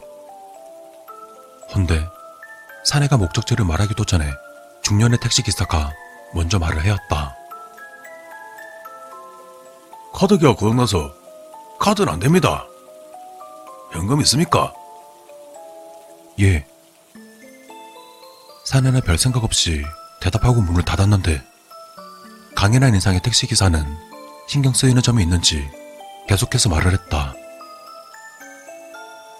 내가 카드 손님을 거부하는 게 아니고 진짜로 카드기가 고장난 겁니다. 거짓말 아니고 진짜로. 내일 바로 수리 맡길 건데 오늘까지만 못 쓰는 거라. 사내는 정말 신경 쓰지 않았지만 택시기사는 자존심 문제라는 듯 거짓말이면 내가 그냥 다른 손님 받고 말지. 이렇게 구구절절 설명 안 해요. 진짜로 고장. 예. 알겠습니다. 현금은 있지요. 현금 없으면 안 됩니다, 진짜. 예. 현금 있습니다. 내가 진짜 카드기가 고장나서 그러는 거지. 일부러 현금만 갈아먹고 하는 그런 기사가 아니라. 택시 기사가 몇 번이나 강조한 끝에 택시는 출발했고 사내는 목적지인 태종대 자살 바위를 불렀다. 택시 안에서 사내는 별로 말이 없었고 택시 기사도 굳이 말을 거는 스타일은 아니었다. 얼마 뒤 택시는 태종대에 멈춰섰고 택시 기사는 돌아섰다. 13,000원 나왔습니다. 사내는 주머니에서 지갑을 뒤졌는데 아 불쌍 지갑이 없었다. 어... 당황스러워진 사내의 얼굴을 읽은 택시기사가 대뜸 목소리가 커져서는 없습니까? 아, 그게 지갑이 분명히 택시기사의 얼굴이 순식간에 험악해지며 그 순간 욕설이 튀어나왔다. 카드기가 고장났다고 현금 있냐고 내가 몇 번을 말했지 않습니까? 어, 어, 그게 분명 지갑에 현금 있었는데 지갑이 언제? 진짜 아침에도 안 새끼가 택시비 떼먹더니 저녁에도 안 새끼가 이러네. 와, 딴 같아서. 택시기사의 거친 욕설에도 사내는 면목이 없었다. 야, 이 X야. 하루바로 하루 먹고 살기도 힘든 사람한테. 아유. 내가 아까 자살바위 가자 할 때부터 내가 느낌이 들었어. 아유. 이 이거 진짜 확 막. 너 뭐야? 어쩔 거야, 새끼야? 그, 그게, 그 순간 사내는 또 왜인지 모르게 말을 꺼내고 말았다. 제가 지금 자살하러 가는 길이라 정신이 없어서. 뭐? 택시기사의 얼굴이 험악하게 구겨졌다. 사내는 왠지 모르게 주절거렸다. 얼마 전에 제 아내와 딸이 교통사고로 죽어버려서 저도 자살하러 가는 길이었습니다. 호라는 거야, 이 새끼가. 구라 까고 있네, 이 돈몇 푼에 마누라랑 딸 팔아먹나? 죄송합니다. 이 요금 이거 어쩔 건데? 어쩔 거냐고? 뭐? 자살한다고? 그래, 이 진짜 자살할 거면 핸드폰도 필요 없겠네. 핸드폰 줘봐. 그거라도 줘보라게. 예, 여기. 사내는 망설임 없이 주머니에서 핸드폰을 꺼내 택시기사에게 건넸다. 사내는 꾸벅 사과하며 택시에서 내렸다. 죄송합니다. 사내는 태종대 쪽을 바라보며 무작정 걸었다. 어두운 밤 핸드폰이 없으니 어디가 자살 바위인지 찾아가기가 조금 막막했지만 일단은 걸었다. 헌데 한참 그 자리에 움직이지 않고 있던 택시에서 기사가 급히 내려 내게 달려왔다. 그는 일그러진 얼굴로 사내를 쳐다보며 우물쭈물 망설이다가 미안합니다. 그는 사내의 손에 핸드폰을 쥐어주었다. 무언가 말하려는 듯 입술을 실룩이다가 고개를 살짝 좌우로 흔들며 사내의 눈을 마주 보았다.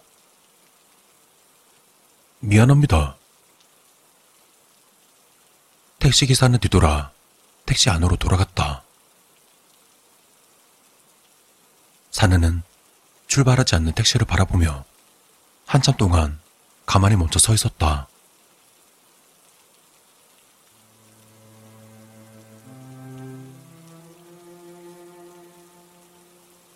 사내는 눈앞의 바다를 바라보며 생각에 잠겼다. 오늘 자살하러 가는 길에 저지른 세 번의 잘못과 그럼에도 불구하고 오히려 듣게 된 세 번의 미안하다 말을 생각했다. 사내는 아내와 딸이 죽은 뒤 언제부터인가 전혀 눈물이 나오질 않았었다. 하지만 오늘 이상하게도 사내는 세 번 울 뻔했다. 왜 그랬는지는 사내도 몰랐다. 그것이 사내를 생각하게 만들었다.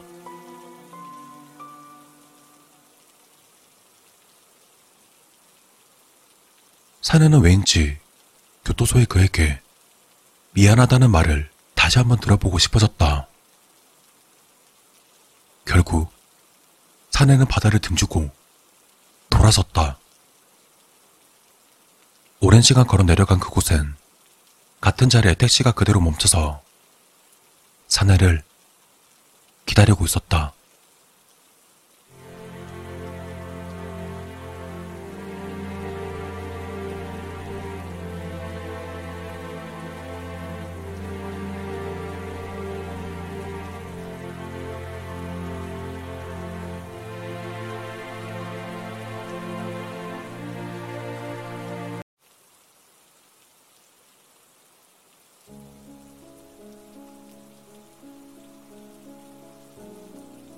넌 사랑이 뭐라 생각해?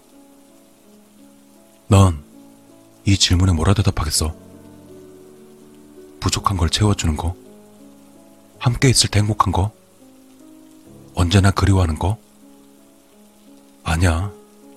전부 틀렸어. 그딴 건 완전한 사랑이 아니야. 사람들이 떠드는 그딴 감정은 사랑이라 말할 가치조차 없지. 그따위 어설픈 다르들로 설명할 수도 없고 설명을 했어도 안 되는 거야. 자, 그럼 사랑이란 건 뭘까? 지금부터 내가 하는 이야기 똑똑히 듣고 귀에 새겨 넣어.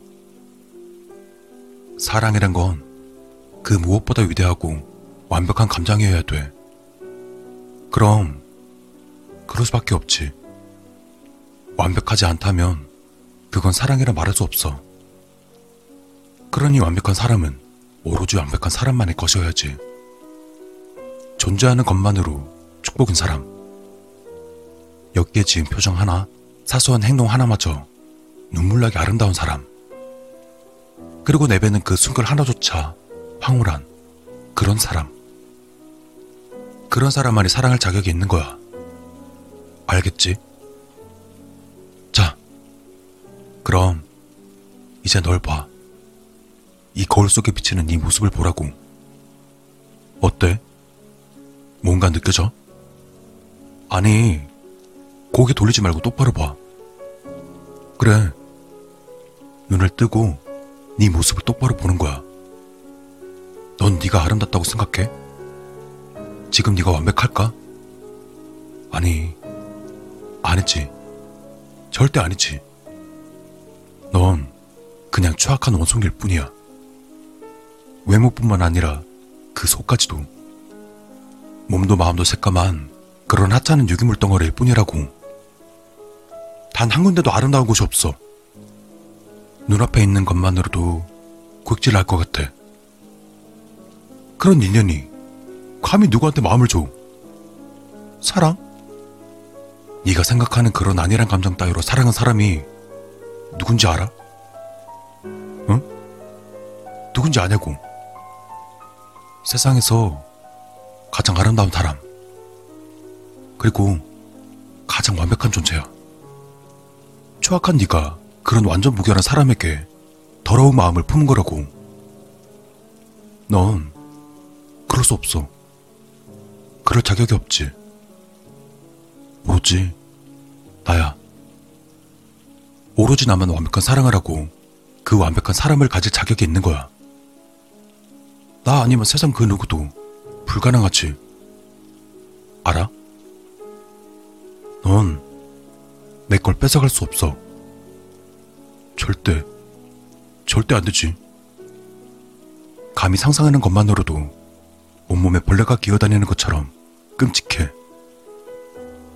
그래, 네가 내 손에 죽는 이유는 그거야. 절대 사랑해선 안 될 사람을 사랑한 죄. 감히 내 완벽한 사랑에 쓰레기 같은 감정으로 끼어들려 한 죄. 그리고 내 사랑을 의심하고 내 사랑을 방해한 죄. 그래, 슬프겠지. 서럽겠지. 네가 어떤 감정인지는 나도 짐작은 가. 그러니까 눈물 흘리는 건 허락할게. 죽기 전에 너의 무죄함을 후회하고 자신의 못남을 저주할 시간은 필요할 테니까. 너도 이제 조금은 알겠지. 완벽한 사랑이 어떤 건지. 사랑한다면 평생을 함께 해야지. 그래, 평생. 평생에서 1분 1초라도 모자라선 안 돼. 단 한순간만 부족해도 그건 평생이 아니니까. 서로 맞춰간다는 말도 틀렸어. 퍼즐 조각에 맞물리듯 완벽히 똑같아야지. 꼭 눈앞에 마주한 거울처럼 눈을 뜬 순간은 물론이고 눈을 감고 있는 순간까지 느낄 수 있어야 사랑인 거지. 그 어떤 순간에도 함께 할 수 있어야 한단 거지. 완벽한 사람에게 어울리는 건 오직 완벽한 사람뿐이고, 그런 완전함을 가진 존재는 세상에 단 하나뿐이야. 둘은 존재할 수 없어. 그러니 내 사랑이 이토록 아름답고 황홀한 거야. 자, 이제 그딴 추잡스러운 눈물은 치워버리고 고개를 들어 날 봐. 괜찮아. 내가 특별히 이번만은 날 마주보는 걸 허락할게.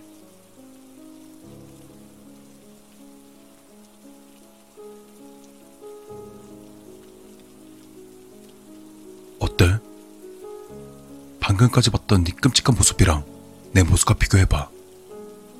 네 더러운 모습이랑 비교해보라고 당장. 네 눈에 그 쓰레기 같은. 아니, 아니 아니야.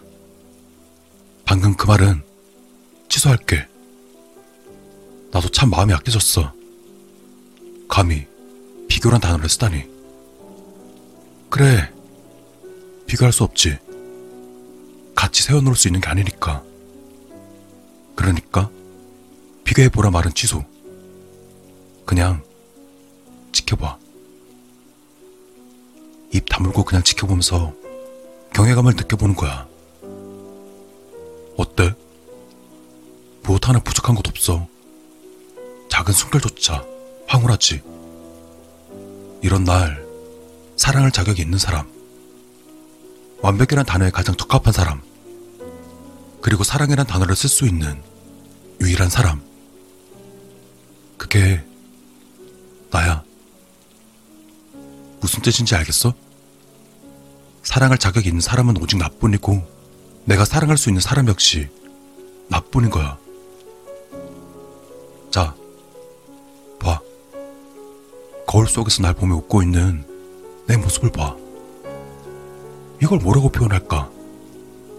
숨이 막힐 듯이 아름답고 환상적일 만큼 매력적이고 심장이 부서질 듯이 애틋하고 또 눈물이 나올 만큼 사랑스럽고.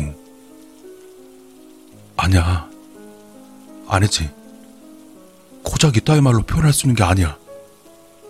이걸 감히 표현할 수 있을 리 없어. 아름다움이란 단어 따위로는 감히 표현할 수 없는 감정이야. 이 감정은 절대 설명할 수 없어. 그럼 절대 설명이 안 되지. 알겠어? 날 보고 있는 시간, 이것만이 유일하게 의미 있는 시간인 거야. 날 바라보고 있는 이 순간을 제외한 모든 건 그냥 시궁자 쓰레기나 다를 바 없다는 거지. 그렇고 말고, 이보다 완벽한 게 있을까? 완벽이란 단어에 이보다 더 잘 어울리는 게 있을까? 날 사랑하는 내 모습보다 더 아름다운 게 있을까? 아니, 그런 건 상상할 수조차 없어. 이해가 돼? 이 일말의 틈도 없는 내 사랑에 네가 끼어든 거야. 그저 몇 번 말을 받아줬다는 이유 하나로 그저 널 보며 웃어줬다는 그 이유 하나로 그래 넌 인정하지 않겠지. 그따위 꼬르라고 내게 마음을 주었다는 사실만으로도 넌 끔찍히 괴로울 테니까. 하지만 난 알 수 있어. 나를 처음 본 이후로 네가 얼마나 미친 듯이 내게 빠져들었는지, 내 마음을 얻으려고 어떤 더러운 생각들을 해왔는지, 그리고 어떤 추악한 욕심으로 내게 말을 걸었는지, 난 모조리 알고 있다고. 그저 의미 없이 던진 인사말? 그따위 변명은 안 통해. 넌 이미 날 미친 듯이 사랑하고 있었어. 누구든 그러지 않고는 못 베기니까. 다만 모두들은 한심한 자기 꼴을 아니까 감히 내게 나서지 못한 거야. 너처럼 사리분별 못하는 머저리를 제외하고는.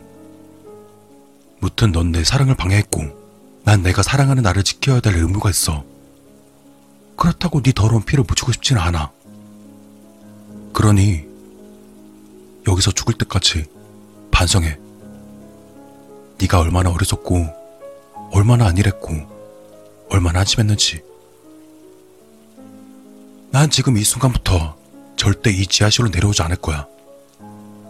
넌 이제 내 모습은 죽었어도 다시 못 보겠지. 그러니까 날 불쾌하게 한 너라는 존재를 저주하면서 죽어. 난 흔들림 없이 내 사랑을 이어갈 거야. 매 순간순간 황홀함을 느끼면서 내 완벽한 사랑은 천년이고 만년이고 쭉 이어질 테니. 아, 정말 달콤한 말이야. 완벽한 사랑. 알겠어? 난 나만 있으면 돼.